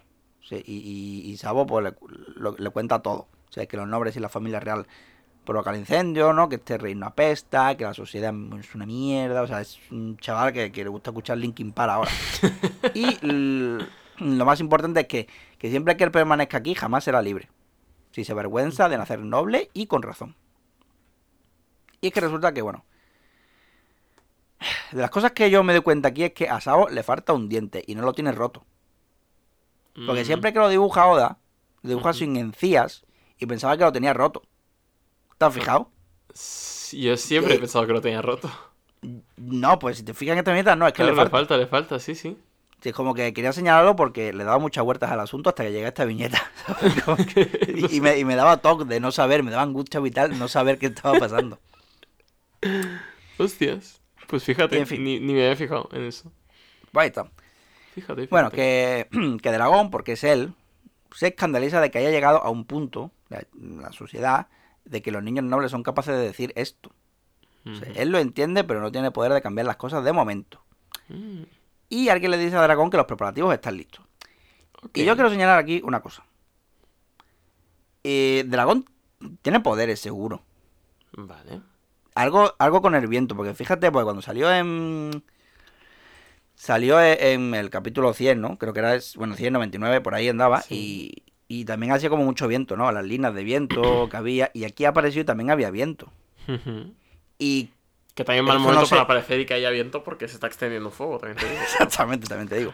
Pero también después, yo sé, al sitio donde están, donde se la ha visto algunas veces, no sé si es en los siguientes capítulos de este arco o antes, yo lo he visto porque ya me lío, que él está como una isla de nieve, ¿no? Con mucho viento también. Uh-huh. Fíjate, es como... sí. Aquí hay algo. Sí, algo de controlar el tiempo, pero no sé, colega. Se me hace raro todo. ¿Qué personaje tan...? Este sí que es un personaje demasiado misterioso como para haberle dibujado como le has dibujado en la portada del capítulo 587 de Ichiro Oda. También es verdad. Que es regando un campo de caracolófonos con una regadera de elefantito. Es como una cosa más aleatoria porque hay que regar a esta gente. Y porque hay un caracolófono con caca. Si te has fijado. Y además es el negro. Oda, ¿qué ha pasado aquí? Oda, tío. La coste que no es... Oda, joder, Oda. Madre mía. Oda, ibas bien. Pero bueno, buena portada, la verdad. Y pasamos que también digo yo, si tuviese poderes de viento yo también vestiría igual, sí, porque está guapo, lleva una... A mí me gustan las prendas que cuelgan y que... Sí, rollo Capitán Pescanova, sí, sí. Exactamente. Yo iría igual. Si tuviera poderes de viento y siempre hubiese viento a mi alrededor, yo iría con capa y cosas así. Hombre, claro, o sea, algo que tanto que pueda ondear al viento como que te proteja del tal, que no te pilla un resfriado. Claro, eso también. Faltaría. Pues de caracolófono a caracolófono y tiro porque me toca, porque estamos teniendo... Hasta Blue Jam está teniendo flashbacks dentro de flashbacks. Este personaje de cuyo nombre no queremos acordarnos, que es el pirata este semicalvo extraño, que ha traicionado a toda esta peña. Semicalvo y semidentadura, ¿eh? Sí, es que todo mal, o sea... todo mal. Pero... es un calvo con melena, de hecho. Es como el Santiago Segura del Is Blue. Un poco como el Choca también. Y bueno, y este pirata ve su barco arder, pues por las propias llamas que ha provocado este Nerón de pantomima. Bueno, a los nobles tampoco les importa mucho la situación. Lo único que les preocupa es que hay un poco de contaminación lumínica, ¿no? Que eso no está bien. Te lo dibuja feo, ¿eh? O sea, sí, niña estaba... Hay una intención clara aquí por parte de Oda. O sea, esto es... básicamente es típicas caricaturas de estas de finales del siglo XIX que salían en los periódicos, que era súper exagerado todo. Y era en plan... ¿verdad? Estados Unidos, y es un cerdo súper gordo, yo que sé, ahí todo sudado. Sí. Un poco así. Esto yo creo que a Oda simplemente le vino a alguien y le dijo, joder, sí que es verdad... que tú dibujas los conflictos muy bien, porque como que si lo interpretas así, como que cualquiera de los dos lados puede tener la razón, tal, no sé qué. Sí, no, he dicho, no. ¿Cómo? ¿Es posible que haya dejado una miaja de subtexto en mi obra? Imposible. Ni mijita. No se me ocurre. Ahora mismo dejo todo lo que estoy haciendo, que estaba en mi día libre, y me pongo a dibujarle la cara a esta aquí. Oh. Claro. Subtexto en mi obra, que no lo vea ni una vez más. Que... no es mi guardia. Así que sí, básicamente tenemos a una niña fea como el Matar, que le pregunta a su padre, oye, ¿no crees, padre, que esto de quemar a gente está mal? Le dice la niña al padre, y el padre le dice a la niña, no, niña, ¿no ves que es culpa suya por no haber nacido nobles como nosotros? ¿Eh? Y le dice la niña, pues tienes razón. ¿Verdad? Vayamos a jugar, qué sé yo, al pádel. No sé a qué juega. Vamos, yo que sé, ahí a caballo. Por ahí, por meditación. Lo suficientemente grande como para ir a caballo. Claro. De hecho, están quemando, dicen, el vertedero para construir ahí un campito de golf. O bueno, un parque de atracciones. Que nosotros en Valencia tenemos el parque de atracciones Terra Mítica, que recordemos que se inauguró tras un misterioso incendio forestal. Hostia, ¿en serio? No lo sabía. Sí. Y estaba ahí bastante untado todo de dinero del PP, pero bueno, esto Hostia. Es todo. Esto son casualidades, evidentemente. Estas cosas como las que están pasando aquí no ocurren en la vida real. Eso sería ¿no? Sería esto en la favela de San Paulo, ¿no? Claro. Que te pasa la noticia porque recordaba esto. Uh-huh. Y digo, estará, porque veo como muchos incendios en San Paulo, uh-huh. Brasil, que de hecho Luffy... dice Oda que era, ¿no? Si tuviese una nacionalidad sería brasileño. Uh-huh. Y había una noticia ahí, pero lo que pasa es que la noticia es del 2007 y este manga se dibujó en el 2019, en el 2010.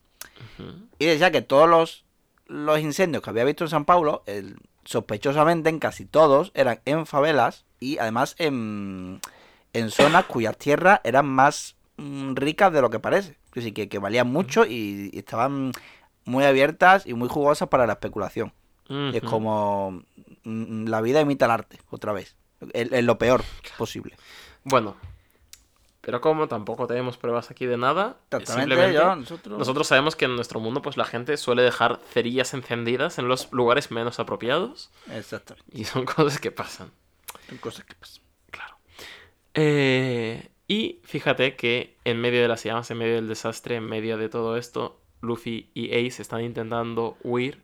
Cuando van a parar con la tripulación de Blue Jam, qué pesados que son, que siguen buscando el tesoro RQR, que ellos pueden morir, pero ellos no renunciarán a su tesoro, que no es ninguna metáfora, esta vez es literalmente un tesoro, cuatro joyas mal contadas. Totalmente, un poco de unas perrillas. Unas perrillas. No vaya a ser que todo esto haya sido en vano, ¿eh?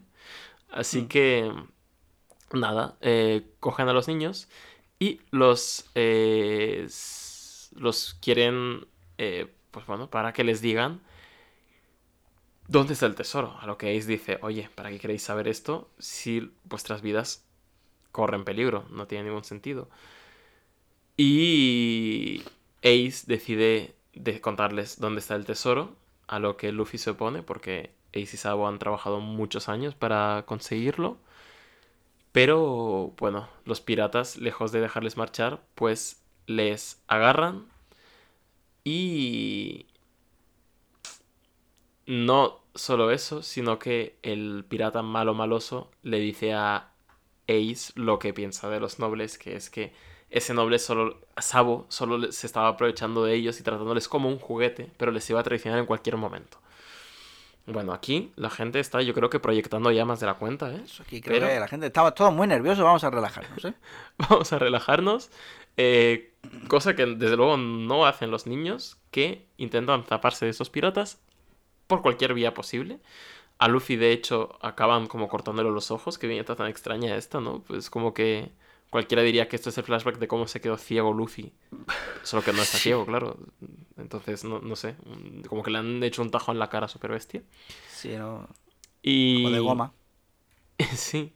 Y cuando Ace grita que ni se les ocurra tocar a su hermano, todos los piratas, menos Blue Jam, el capitán, desfallecen misteriosamente, revelándonos que Ace también tenía todo el rato este poder latente que sabemos que tiene Luffy, este haki del emperador, pero parece que Ace no era consciente de ello y nunca ha llegado a ser consciente de ello, pero bueno, ahí tenemos ese pequeño guiñito.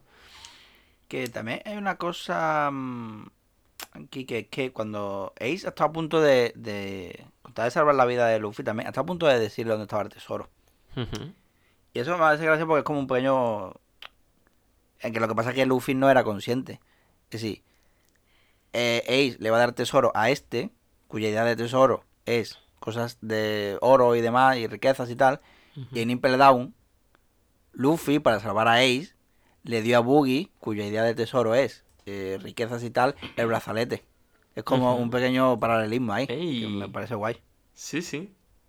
Sí, o sea, como que eso, como que el tesoro de uno es lo último que, en lo que piensa otro, ¿no? Es algo colateral. Esta idea pues está ahí desde el principio.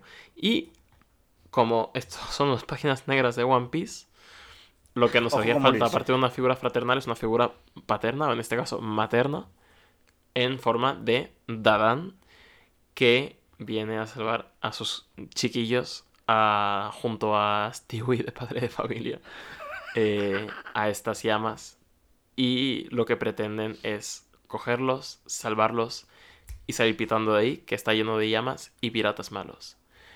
Y empiezan a escapar todos menos Ace, que vuelve a caer en este fatídico error que es no correr cuando se enfrenta a un enemigo. Ese fatídico error de no tener instinto de supervivencia. Instinto de supervivencia, correcto. Y lo que dice Dadan es que se tomará responsabilidad entera de lo que le pueda pasar o deje de pasar a Ace, así que ella se quedará con él y que todo el resto de la tripulación huya, mientras Ace se queda enfrentado a este pirata y por detrás Dadan, que no sé si estoy yo aquí también leyéndolo mucho más de la cuenta, pero claro, esto también es un claro paralelismo a cómo se vería Ace 10 años después, enfrentándose a Barba Negra, siendo Dadan Barba Blanca, ¿no? Que hasta el arma de Dadan, que es una hacha así, grandota, no, es un poco parecida al arma este, que creo que a la naginata de Barba Blanca, es decir, esta figura sí, que se queda ahí, que sabe que Ace está cometiendo un error y aún así va a estar cubriendo sus espaldas siempre, ¿no? Y nada, pues tras toda esta desesperación, el pirata malo incluso le dice a Ace otra lección de estas suyas de 0.40, que es que los únicos que sobreviven son los fuertes y los cobardes, que los valientes no llegan a ningún lado en este mundo. Y qué apachado que un enorme haz de luz parece que se ha abierto en el horizonte para darles a la mayoría de las personas que estaban siendo engullidas por las llamas una única vía de escape, al final de la cual hay un barco. Un barco capitaneado por nada más y nada menos que el ejército revolucionario, y en este caso con tres figuras que ya conocemos, que son Dragón, que son Ivankov y Bartolomeu Kuma. Ah, oh, che, verdad, Kuma, que estaba... Joder, verdad. Ah, oye, y el barco de dragón es la primera vez que se ve, ¿no? Tiene dragones. Sí, sí, sí. Que tiene... Muy propio. Claro. Ahora que lo pienso, es muy propio. Faltaría. Y, bueno, Dragón, ya sabemos cuál es su rollo, empieza a leernos un poco el manifiesto comunista que lo lleva ahí bajo el hombro. Y empieza a... Ivankov le dice, oye, Ivankov ya... Sabía que había algo de salseo ahí. ¿Quieres rascarle ahí? Diciendo, oye, ¿y con este país qué te pasa? ¿Que tenías aquí algo? Porque ya en otro flashback ya como que la tipa sospechaba de que algo pasaba en el East Blue. Sí, sí, no, tiene aquí una muchachita, ¿eh? ¿Qué pasa aquí, eh? Y bueno, y Dragón, como es un tío estoico, le suelta la diatriba política y ya está. Dice, no, es que esto es el mundo a pequeña escala y no puede haber felicidad en un mundo donde aquellos que son determinados por las élites como innecesarios sean eliminados y no se respete su dignidad a la vida. Joder, y un día... Manco chacho, qué pesado, no te puedo preguntar nada. Siempre da la turra. Y un día cambiaremos esto, así que quien quiera unirse a nosotros, que se una a la revolución y se venga a este barco ahora mismo, dice mientras alza el puñito, ante un montón de, pues eso, de desheredados, esperanzados al oír este discurso de que algo puede cambiar. Menudo William Wallace, está hecho. Y tenemos aquí unas páginas en las que vemos a todo el mundo viendo desesperado cómo arde la ciudad mientras los nobles duermen a pierna suelta y cómo Ace y Dadan no volvieron de entre las llamas. Oh, no. Oh, wow. Oh, no. Además, estaban en páginas negras, o sea, cuidado. Claro, claro. El que también está machacado es Luffy, que sí que pudo volver a la base de los bandidos, pero están todos muy preocupados por él porque está muy malito. Y Luffy no para de llorar porque quiere ver a sus hermanos Ace y Sabo. Que Sabo también está bastante harto de toda esta situación. Él, recordemos que ha estado en su jaulita para pájaros sin poder salir. No ha podido salvar a nadie en el incendio. Sí. De hecho, le han tapiado la ventana, ¿te das cuenta? Uh-huh. Que no hay, ya no sale ese niño de ahí. Claro. Y si ya no le dejan ni ver la calle, sí, como, joder, ni abrir las ventanas para que se airee, ni nada. Correcto. Así que, pues, ya para este niño ha sido ya la gota que colmó el vaso, que le digan que le van a meter en un colegio de curas. Y Sabo ha dicho, bueno, hasta aquí yo me voy a escapar, y con la mala suerte de que coge un barquito de vela, roba un barquito de vela, pone su bandera pirata para que ondee y... Hostia, no había... Yo pensaba que la S en el tatuaje de Ace era porque Sabo estaba muerto. Y es que resulta que la bandera pirata de... Fíjate, joder, pues no había caído tampoco, mira por dónde. Pero el pobre Sabo, pues, ha decidido fugarse y convertirse en el hombre más libre del mundo en el peor día posible, porque la comitiva de los Tenryubito está a punto de llegar a la ciudad. Veremos cómo se resuelve esto en el capítulo 588. Wow. En el que nuestra tripulación en la portada se está tomando un buen tecito en lo que parece ser una referencia de Alicia en el País de las Maravillas. La verdad. Joder, sí. Totalmente. Joder, los hecho de menos grupo, ¿eh? Sí. Para ser sincero. Ha estado muy guay todo esto. Tantos programas, no sé cuánto llevaremos sin ellos, pero se me han hecho años. Se está haciendo largo, ¿eh? Sí, estábamos guay en Impel Down, Marineford, pero yo creo que los chavales vayan de aventuras otra vez. Sí. Tengo muchas ganas de que volvamos a ver a toda la tropa y comentar sus locas dinámicas. Bueno, sigamos con Ace, que está huyendo a alta mar y sin ninguna perspectiva de volver, porque este país se le estaba comiendo poco a poco y no quería tirar su vida por la borda en un mundo como este. También te digo, nada más que tenía, tampoco era tan mayor, que sí, todavía te quedaba juventud, ¿eh? De que se ha flipado el chaval, ¿no? Bueno, pero tiene alma de entrepreneur, quieras que no, es de familia noble, tiene... Era eso o empezar una startup, que la llaman. Y el único testigo de esto es el pequeño Stewie de la banda de bandidos, de cómo el barco del gobierno mundial que se enfrenta en esta viñeta, vamos, como David y Goliat, un pequeño barquito de vela frente a este barco tan imponente del gobierno mundial. Y, por supuesto, en este barco hay un carancho de estos, un Tenryubito. Que este es un Tenryubito que es de otra familia porque tiene la escafandra cúbica en vez de... Sí, es verdad, también fíjate, sí, qué curioso. Sí, no sé si es por algo, simplemente Oda dijo, mira, yo qué sé. Claro, o igual es como que, igual es la época, ¿no? Igual hace 10 años aún no se habían inventado y es como las teles de tubo, ¿no? Claro, claro, hostia, las modas, ¿cómo eran las modas? Claro, claro, claro. Bueno, y efectivamente lo primero que hace este Tenryubito, sin hacer ninguna pregunta, es dispararle un cañonazo al barco donde va montado Sabo. Que veremos cómo acaba esto. Vamos a cortar a Luffy, que quiere bajo cualquier premisa ir a por Ace y a por Sabo. Y los bandidos pues no le dejan, que porque aparte de todas las maldades que está cometiendo el gobierno, pues están yendo por lo que queda del vertedero, matando a la gente que quedaba viva. Lo cual, pues bueno, y cortamos a Sabo otra vez y a la justificación del Tenryubito, que es que le da igual que fuera un niño.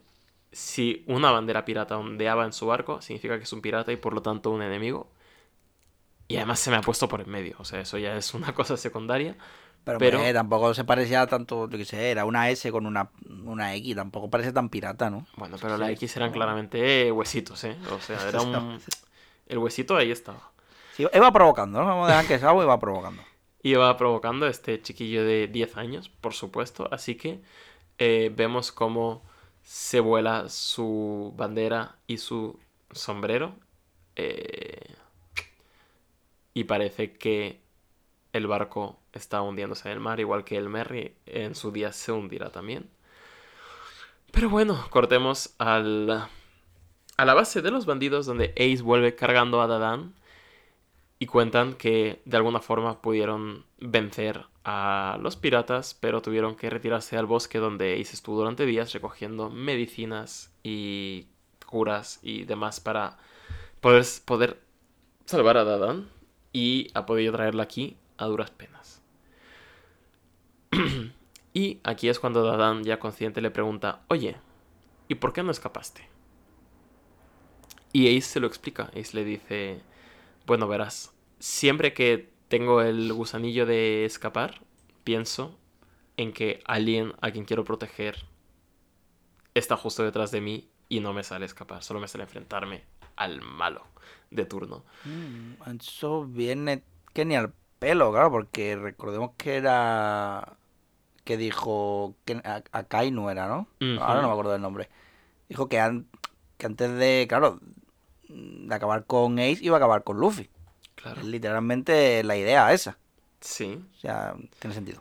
Y bueno, lo que llevó finalmente a la derrota de Ace es el haber mamado de eso, porque en Marineford también estaba Luffy literalmente detrás de él cuando Ace se enfrentó a Kainu también. Entonces, pues, eso. Y solo podía haber sucedido de esta forma. Porque... si tienes la idea tan clara y gráficamente te las pone aquí en plan, sí, coño, mira, que lo tengo muy bien pensado y aquí te lo he dejado y aquí lo vas a ver. Qué frío. Sí. Y aquí pone también esto de la voluntad heredada, de dónde mamó esto Ace. Pues nada más y nada menos que de Roger. Que Dadan recuerda que Garp le contaba batallitas de Roger, como que Roger nunca le daba la espalda a nadie porque significaba que podían ir a por su tripulación, que era lo que más le importaba, y llegaba a enfrentarse a ejércitos enteros con tal de protegerles. Y eso es lo que le dio el título del Rey de los Piratas, no tener todas las riquezas ni nada, sino la absoluta confianza de su tripulación. Aquí el que ha traducido esto no ha pensado muy bien, porque pone eso, lo que dice Gar, pone siempre está, dice, en estos momentos Roger era de verdad un auténtico demonio, plan, siempre estaba destruyendo ciudades enteras armadas, dice, joder. Y luego, claro, un par de bocadillos más, dice, pero sus acciones siempre fueron puras y correctas. A ver. Sí, o sea, aquí como que dice enteras... que destruía ejércitos. Claro, aquí dice destruía ciudades, pero siempre fueron puras y correctas sus acciones. A ver, creo que hay que darle una vuelta a esta traducción porque... claro que te digo, ¿no? Correcto. Vale, entiendo el rollo. Pero sí, aquí menciona ejércitos enemigos y demás, pero eso. Volvemos al presente, bueno, al pasado, que digo. Oye, Luffy chiquito tenía camisetas muy guapas, ¿eh? Se cambiaba mucho de ropa para lo poco que se cambia hoy en día, tengo que decir. Exactamente. Y para lo pobre que es, se supone que, mira. Claro. Es decir, ahora como pirata tienes más dinero que antes. sí. Pero también, pues, yo qué sé. Ay. Bueno, Stewie les anuncia lo que ha visto de que han hundido el barquito de Sabo, cosa que los otros dos hermanos se niegan a creer, porque además pensaban que Sabo se había ido, tenían la sospecha de que Sabo se podía haber ido por su cuenta, haberse separado de ellos por su cuenta, ¿no? Porque lo ha decidido así, y no querían aceptar esa verdad. Y Ace, que es el primero que iba corriendo a vengarse de él, es detenido por Dadan, que claro, ya hacía falta que le detuviera a alguien a este chiquillo. Dice que le dice Dadan, su figura materna, no vayas de duro siendo tan chiquito, porque el que saca para enseñarle es un parguela. Eso es tan chulo, ¿no? Que no tiene ni espermatozoides. ¿Recuerdas de ese vídeo? Y si te matas ahora, al día siguiente el mundo te habrá olvidado. Mira a tu padre lo que hizo. Mira, una edad nueva y ahí ya, pues, se murió. Tú eres demasiado joven para que no podamos ver todo lo que puedes hacer todavía. Así que no tires tu vida a la basura y sigue viviendo, que todos queremos que vivas, aunque tú creas que no. Ya. Vaya plano, o sea, que Sabo al final no ha pasado ni del tutorial. Y Sabo, pues, lo que nos ha dejado, eso sí, es una carta dedicada a Ace, que escribió antes de partir al mar. Y lo último, el mensaje final, es que no se sabían cuál de los dos era el mayor, que alguno de los dos tenía que proteger a Luffy y que ya se verían los tres en el futuro cuando fueran los hombres más libres de la Tierra. Uh-huh. Así que por ahora hazme el favor, cuida de nuestro hermano chiquito. Y qué tonto, por favor. Qué tontico. Y por primera vez vemos a Ace romper en un mar de lágrimas a este personaje al que no conocíamos tanto cuando murió, pero hemos acabado conociendo y ha acabado ganando nuestro corazoncito ahora. Es que al final solo eran niños chicos. Sí, que solamente eran niños sin padres. Bueno, uno sí, pero que al final eso, niños ahí intentando sobrevivir. Uh-huh. Y yo qué sé, como que este capítulo ya te dice, si la odisea de Luffy al Tenryubito, en retrospectiva cada vez gana más. Sí. O y incluso cuando en Enemy's Lobby Luffy dice, sé muy bien quién es esta peña. Exactamente, sé muy bien quién es el enemigo de Robin, porque también es el mío. Sí, no es que haya decidido declararle la guerra al gobierno mundial en este momento en Enemy's Lobby, sino que yo ya tenía pensado declararle la guerra. Y esto simplemente ves, pues bueno, pues claro, ya que estoy aquí, pues me lo digo. En fin, una movida. One Piece en general. Movidote gordo, desde luego. A ver, capítulo 589. ¿Este es Masira el mono? Es que no sé quién es, porque es que no me viene título abajo. No tengo muy claro quién es nadie. Sí, ¿no? Es que no me viene Masira, pero esta peña que está con él. Que está con un Masira de McDonald's, ¿qué es esto? No sé quién. ¡Calla! Estas son las de... que sin el uniforme no las reconocía. Esta peña es de Impel Down también. Son Sadichan y la otra. Sadichan y la... Oh, mírala. Ajá. Entonces, ese no es Masira el mono, ¿no? No parece, no. Ese no es un mago random. Nombro mucho Masira el mono para lo poco que recuerdo como es. Impresionante. En fin.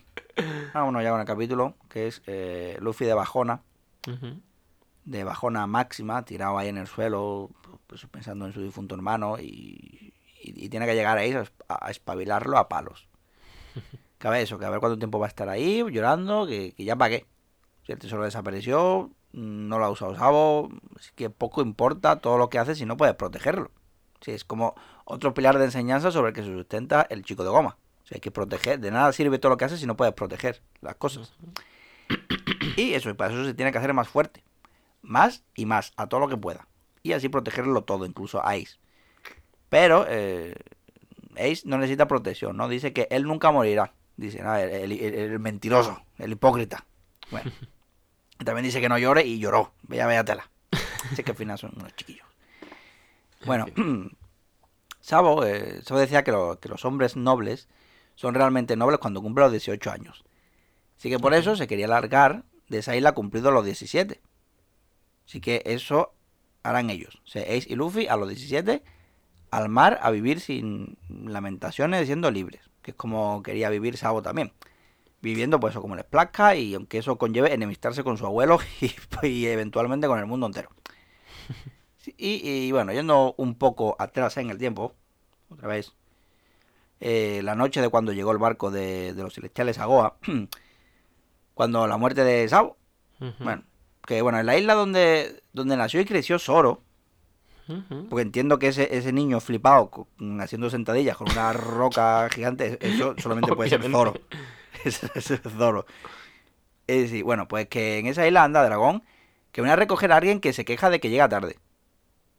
Y cuando todo está listo, pues arpan hacia Báltico, que no sé qué es. O sea, aquí tenemos el mar Báltico, pero no, claro, no será una isla. Que no se sabe quién recoge, ¿no? No. ¿Te imaginas que es a Kuina?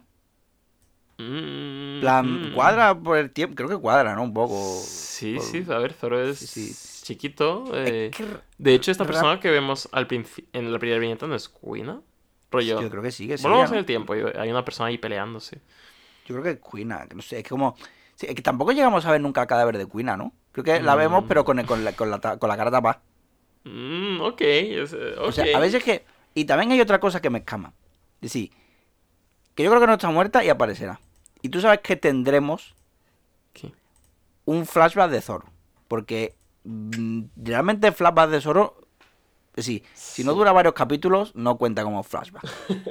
Y ahora que ya nos han roto todos los esquemas de lo que son los flashbacks y lo que no, porque creíamos que el de Luffy ya lo habíamos tenido. Claro, sí, nos falta de Zoro hemos tenido una topoco, ¿no? Sí, creo, sí, sí. O sea, no queda ni un capítulo, ha sido medio. Exactamente, y de Usopp creo que también fue un poco más largo, ¿no? Sí, sino sí, sí. Chiquirino, de Sanji, de Nami, de todos. Y falta Zoro, yo creo que tendremos un flashback de Zoro, bueno, eso y será cuando aparezca Kuina. Y aquí, y esto es lo que yo digo. Aquí, recuerden estas palabras. No creo que sea tan obvio que sea la ayudante de Smoker, ¿no? La Tashiki. Malo estaría. No sé, yo creo... Es que, porque, claro, ya que si digo, vamos a volvernos locos, claro. Sí, también es verdad. Pero yo qué sé, será raro, ¿no? Que como que la han cambiado, que la han hipnotizado también, le han dado un golpe en la cabeza y... ¿Y por qué iba a recoger la Dragón el Revolucionario a esta niña? ¿Qué es lo que tiene esta niña? Es verdad, ¿qué le pasa? Bueno, no sé, gente. Piecitos y piecitos, comentad, por favor, porque nos estamos volviendo locos. Totalmente enojados. A ver, que también esta gente, creo que sí, los piecitos y piecitas se las han leído ya todo y veremos a ver, ¿eh? No os hagáis los listos que... Bueno, nada, no pasa nada. Yo os quiero igual. Bueno, vale, pues pasaron meses en el reino de Goa. Y nada, bueno, el gobierno terminó de mirar o vigilar o lo que sea. Y las montañas de basura volvieron. No, volvieron porque la vida es un círculo y al final siempre volvemos a los lugares comunes. Y como metáfora de algo, el puño de nuestro chico de goma vuelve a él y se le descontrola el cuerpo. Se ve que aún tienen que entrenar más. Aunque por mucho que entrene, parece que Ace no ve la goma buena para pelear. Como, yo creo que o lo controla o esto es una mierda. Sí que hay como, bueno, hay rencillas entre los dos y parece que era Sabo el que mediaba, ¿no? El que tranquilizaba al dúo. Y ahora que no está, pues al final pues, se siguen peleando y han decidido que cada uno va a fundar su propio país. Sí, como el capítulo ese de Padre de Familia, donde Peter funda Pitonia. Nadie se esperaba dos referencias a Padre de Familia en el programa de hoy, pero así es Dos Piezas, el programa que no deja de dar. Sí, de dar referencias que... Y de hecho no ni lo tenía preparado esta vez. Muchas referencias me las preparo y hago los chistecitos aquí, pero estas han venido tal cual. Es como he abierto el grifo y venga. Bueno, de todas maneras, cosa que no dura mucho, porque el país de Luffy Porque tuvo problemas con un oso y casi lo mata, así que poco más en esta historia. Ni constitución ni nada. Realmente adorable que Ace pregunta cómo se presenta uno, ¿no? Para mostrarle su respeto a Chang para salvarle la vida a Luffy. Sí, y no sabemos si esta chica se queda así mirando a Ace porque le parece adorable o porque recuerda Noches Locas con Chang. No sabemos. Pero es gracioso porque al final, realmente en Marineford vimos como un par de viñetitas así sueltas, ¿no? Uh-huh. Que sí, mostró su respeto a Chang al final. Sí. Está guay. Y nada, y así siguieron Ace y Luffy, pues, viviendo aventuras en la isla, ¿no? Peleándose, entrenando, peleándose más, peleándose con Garp, peleándose con un oso, peleándose con todo el mundo y nada, y más peleas. Y de vez en cuando, pues se peleaban. Y llegó el día, ¿no? Que Ace cumplió 17 años y se piró a cumplir sus sueños. Si el hijo del rey de los piratas, oficialmente pirata. Vaya tela, vaya plan. Lo que faltaba. Tenemos aquí. De lo que faltaba. Y bueno, pues Dadan dice que bueno, que se va a enfadar Garp. Pero bueno, nunca se llega a mostrar realmente cómo reaccionó Garp, ¿no? No. Como... De Garp yo también estoy convencido de que tendremos alguna paginita negra porque este señor también me lleva muy loco. Pero... Y bueno, y eso no sé. Y con Luffy tampoco se sabe cómo reacciona Garp, de todas maneras. ¿Mm? Bueno, y Luffy, bueno, que estuvo 3 años más entrenando, como hiper mega motivado, y llegó el día. Y también se fue en un bote. Que por cierto, Ace tuvo la buena idea de ponerle una vela a su barco. Claro. Para que el viento lo llevara. Pero es que Luffy, sí, como sabemos que de los que se tres... en el segundo capítulo ya tampoco... O sea, porque tiene un zorro en el culo, pero vaya. De los 3 hermanos sabemos que Luffy no es... la cuerda que mejor suena de esta guitarra. Son un poco los 3 cerditos, ¿no? Rollo la fábula esta de... Hostia, ¿verdad? De la paja, ojo. El que se hizo la casa de paja, pues ese sería Luffy, porque tenía sombrero de paja. Sí, sí. O el de madera sería el otro, y el otro sería el de piedra, que sería Sabo, que además es el de piedra porque es como el noble. Y el de ahí sería la madera porque la madera es lo que arde, ¿sabes? Y él tiene la fruta de fuego, ahí está. Es claramente de referencia. Fua, te lo compro, pero fuerte, man. Estamos volviéndonos locos ya, Jesús. Vamos sí. Yo voy a decir que no le pone vela porque Luffy no quiere ni que el viento le desvíe de su destino. Oye, como, fíjate qué bonito. Bueno, y el resto, pues eso, que ya, bueno, el resto pues ya lo conocemos, ¿no? Tumbó a un rey del mar de una hostia y después pasaron varios meses y se le murió el hermano. Y ahora, pues llora como un condenado gritando que es débil. Es decir, al final, todo lo que entrenó, todo lo que fuerte que se hizo, y no fue suficiente. Porque no protegió lo que quería, que era su hermano. Así que, sí. Por lo tanto, deduce él que es débil. Damn. Y bueno, yo creo que por hoy podemos dejarlo por aquí, ¿no? Sí, yo creo que la verdad que... Bueno, las aventuras del joven Luffy y sus amigos que ya están muertos. Sí. Buen flashback, la verdad. La única... cosa rara que me mosquea un poco de este flashback es un poco el timing, el ritmo, es decir, como que Oda dijo, hostia, que tengo que hacer este flashback y lo hizo, ¿no? Y dijo, hostia, que tengo que escribir ahora a Sabo, tal, a Dadan, entonces voy a hacer que Ace en sus momentos de que se está muriendo, pues mencione a Sabo y a Dadan. Y entonces luego voy a introducir a Sabo, que es como Ace, pero rollo cyberpunk, rollo steampunk, mejor dicho, y como que voy a contar todo esto, pero una vez ya ha muerto Ace, entonces vais a sentir más pena realmente por el flashback que por la muerte en sí, que la muerte no... O sea, esto me parece dramáticamente más resonante ahora, el grito de ayuda de Luffy, lo que va a pasar en siguientes capítulos, que la muerte de Ace en sí. Es como que, no sé, como que se me hace un poco a contratiempo por dónde está situado. Sí, es una decisión rara. Sí. Pero de manera, pero aún así todo... Sí, o sea, cero quejas de la porque... Me parece una historia hilada de cojones porque estamos hablando de Ichiro Oda. Sí, pero todo alimenta... Me pregunto si podría haberlo gestionado otra... No podría haberlo puesto en Marineford porque era el clímax, evidentemente, y hubiera sido un corte del copón, pero no sé cómo... Que claro, es que ¿dónde coloca eso? Que claro, creo que claro, en ningún... Claro. A no ser que al inicio de, a lo mejor, de Any Love, donde Kuja, a lo mejor, o sea, donde la Amazon Lily... Ok, hay cantidad. No sé, pero... Eso podría haberlo visto, pero... Pero eso, más allá de eso, creo que es una gran historieta. Creo que aquí el meme del subtexto está más presente que nunca. Oda super hardcore con sus críticas sociales y sus movidas. O sea, como que empezaron de forma bastante velada y ahora estamos viendo imágenes bastante trágicas de forma bastante continuada. Es decir, el alivio cómico es más necesario que nunca en esta serie porque le estamos dando bastante serio a los temas a los que les estamos dando. Y sí, hombre. Y la verdad es que lo que te decía, que eso, que en retrospectiva como que gana muchísimo todo. Y todo tiene mucho más sentido y se nota que Luffy como que... sí, el personaje de Luffy como tal se desarrolla en este flashback. Ese es el Luffy como persona.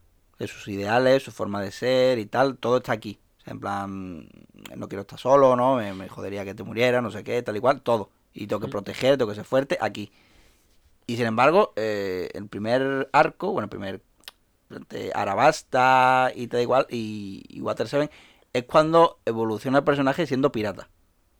¿Sabes? Te digo, como que como cuando vemos, yo qué sé, a Luffy que no piensa, es como que da igual, quiero decir, no, porque ya todo lo que tiene que hacer, cómo tiene que actuar, cómo tiene que ser, ya tuvo ese momento de evolución en este flashback. Ya lloró todo lo llorado. Exactamente. Entonces ya sabe cómo tiene que actuar aquí, no tiene que pensar nada y ya. Solamente es desarrollarse como pirata. La historia de cómo un chaval ya un personaje ya evolucionado y haciendo cosas, evoluciona como pirata. En fin. Joder, yo qué sé. Qué bien hecho todo. Estuvo bien. Qué bien. Y esto de hilarlo todo tan bien, pues viene ni que pintado, porque estamos llegando a un... Muchos y muchas ya lo sabréis. Estamos llegando a un punto de inflexión en la serie. Es que va a haber un pequeño salto temporal. ¿O no? ¿Viajes en el tiempo? Ah, no. En principio va a haber un salto temporal hacia el futuro a ratio de un día por día. Así que, de momento, no sé si viajaremos en el tiempo, pero desde luego que algo de jaleo va a haber. Y vamos a... Tenemos un pequeño anuncio que dar, y es que vamos a aprovechar para viajar en el tiempo nosotros también un poco, para tener un pequeño timeskip como podcast. Exactamente. ¿Qué quiere decir esto? Que normalmente siempre, a lo mejor, tardamos una semana o dos en subir programa, pero esta vez... Pero siempre en ese franja de 2 semanas estamos preparando el programa. A lo mejor, después del siguiente capítulo, a lo mejor vamos a estar 2 o 3 semanas o incluso unos cuantos meses sin subir algo porque queremos descansar. Y porque también la vida pues tiene que ser ordenada. Sí, la vida se pone de por medio. Nosotros no cobramos de nada de esto. Si sois algún anunciante, por favor. Ponemos el culo. Pero básicamente tenemos mucha ilusión por este podcast, por este proyecto. Creo que jamás habría dicho que...